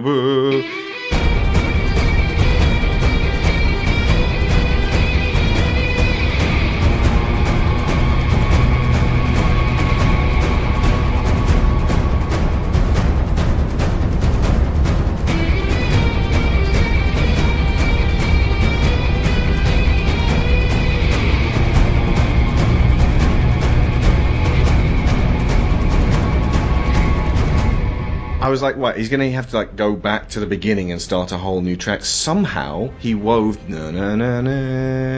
into like the Wonder Woman score, and it's it's got delicacy in there, and then that theme does come back, but it's literally called Wonder Woman's Wrath. That's for when she's furious. And that's when Lyra tapped me and said, like, that's one of the few things she actually said. She went, I know that the song is normally annoying, but it's right here.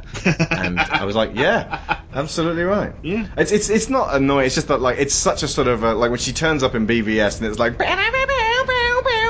and she's like, sort of, like, I'm Wonder Woman, I'm bucking the machine guns, and it's, it's a badass moment, but it's had no build up at all. And uh, hence your um, hypothesis that she was supposed to be a secret and a surprise. That actually, that you you use of the term badass there. One thing I really appreciated was she comes across not as badass, but as capable. Yeah. I got pretty badass, but capable works too.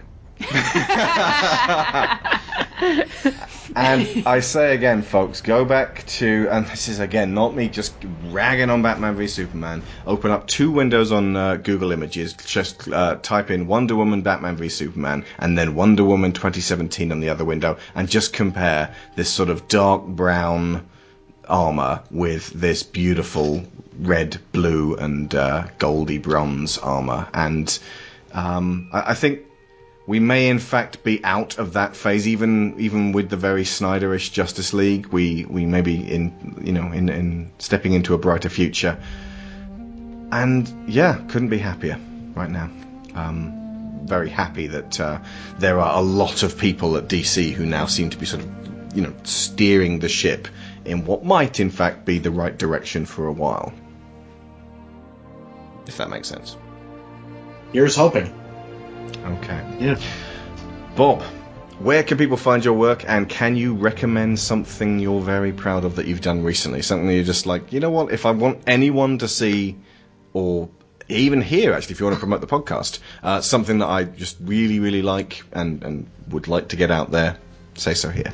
Uh, well, you can find me at uh, every week at uh, geek.com, where I am the uh, the weekly on staff uh, film critic. You can find uh, my other weekly shows and series on YouTube at uh, Movie Bob on uh, YouTube, where I do uh, really that good, In Bob We Trust, and Game Overthinker. Um, you know, recently the the most recent really that good was about the Matrix. Uh, I would Mhm. appreciate you watch that one just because it took like six months and runs a little over an hour, and uh, so uh, ju- ju- justify the amount of uh, work and sleeplessness that went into that uh, that that behemoth. Uh, my brother and I now have a uh, an intermittent podcast called the Chipman Brothers Tangent, which uh, you can find on Libsyn. I believe it is on iTunes and other uh, services. Uh, you can uh, find that Chipman Brothers uh, Tangent uh, on a Google search would uh, should come right up. You can find all of my material on uh, moviebobcentral.com, uh, which is my uh, the the website where you can find all of my stuff. Visit the store.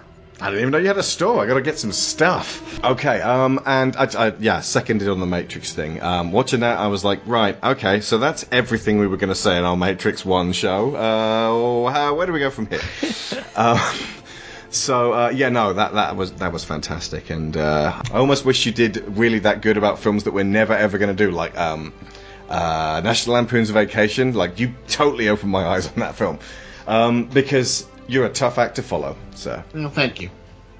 And Laura, same question. Where can people find you, and uh, what recent work are you? You're gonna have to narrow this one down because you're just the most hardworking person on the internet uh, that you're particularly proud of. That if you could have everyone see it or hear it, it would be that. Okay, so me and the stuff I do on the internet. You can find me at most places at Laura K Buzz. Laura K Buzz on Twitter, YouTube, LauraKBuzz.com. Laura K Buzz. If there's a service, I'm probably Laura K Buzz on it. Other than that, you can find most of my gaming coverage is on Let's Play Video Games. I do a host of podcasts and things across the internet. Uh, summary of some of them. I'm on Podquisition, which is a video game podcast that's a little bit vulgar once a week. Yeah. Uh, I am I am on I am on Dice Funk, which is a uh, weekly real play Dungeons and Dragons podcast where I play a tiefling bard, which is quite fun. Um, I am on uh, the Crystal Clodcast, which is a Steven Universe podcast where we're going through uh, the entire show from episode one, five episodes a week, talking about them with the knowledge of what happens later in the show.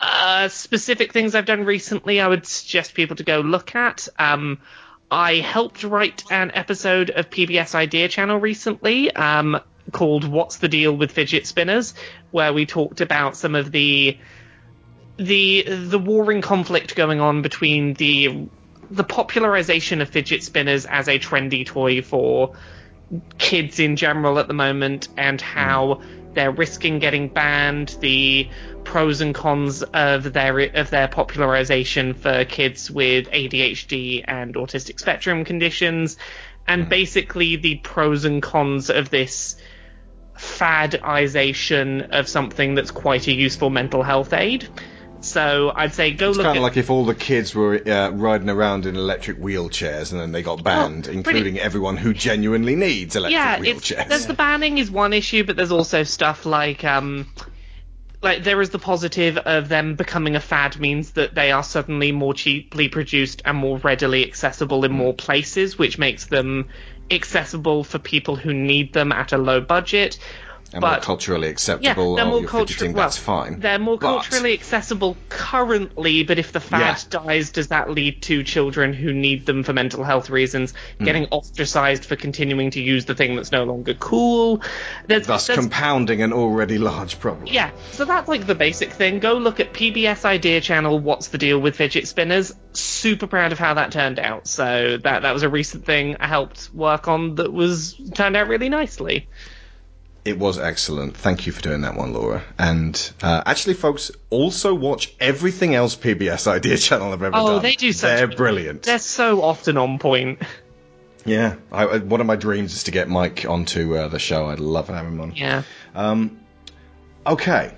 School of Movies is kept in a state of flourishing life thanks to our patrons who water us with dollars and feedback and enthusiasm every month. Thank you to all of these supporters, and in particular to these special supporters Dan Mayer, Stephen Lowe, Pascal Dooley, Jameis Enright, Joe Crow, Chris Finnick, Toby Jungius, Dave Hickman, Aaron Lecluse, Timothy Green, Mark Lush, David Garcia Abril, Ben Hayes, Stefan Gardenia, Kieran Datchler, and Lorraine Chisholm. Thank you guys so, so much. You are our bread and butter. And we will be back next week with a very different movie starring Daniel Radcliffe and Paul Dano Swiss Army Man. It's a commission show. We'd never seen it before. We didn't know we were going to do it. Now we're going to do it and enjoy, folks. It's not going to be the same as the Wonder Woman review. We can tell you that right now. Thank you so, so much, Bob Chipman. Oh, thank you. It's been wonderful having you back and uh, hoping to get you back on for Justice League because I'm fairly certain we'll have something to say about that one too. Here's hoping. And thank you very much to Laura Kate Dale. It's always a pleasure. Hoping to get you back on to talk about, frankly, anything because it's always great to have you talking It- about stuff. I will always come on and talk about stuff. Stuff is my bread and butter. Okay, um, so this month we've done bonus review podcasts on King Arthur, Alien Covenant, Pirates of the Caribbean 5, and this week we're doing M. Night Shyamalan's Split. These are bonus podcasts, they're, what, nearly an hour each? And these are exclusively for those who support us for five bucks or more on Patreon. Join that tier, you can get access to a whole swathe of content that you're otherwise missing. I have been Alex Shaw, I've been Sharon Shaw. and School's out.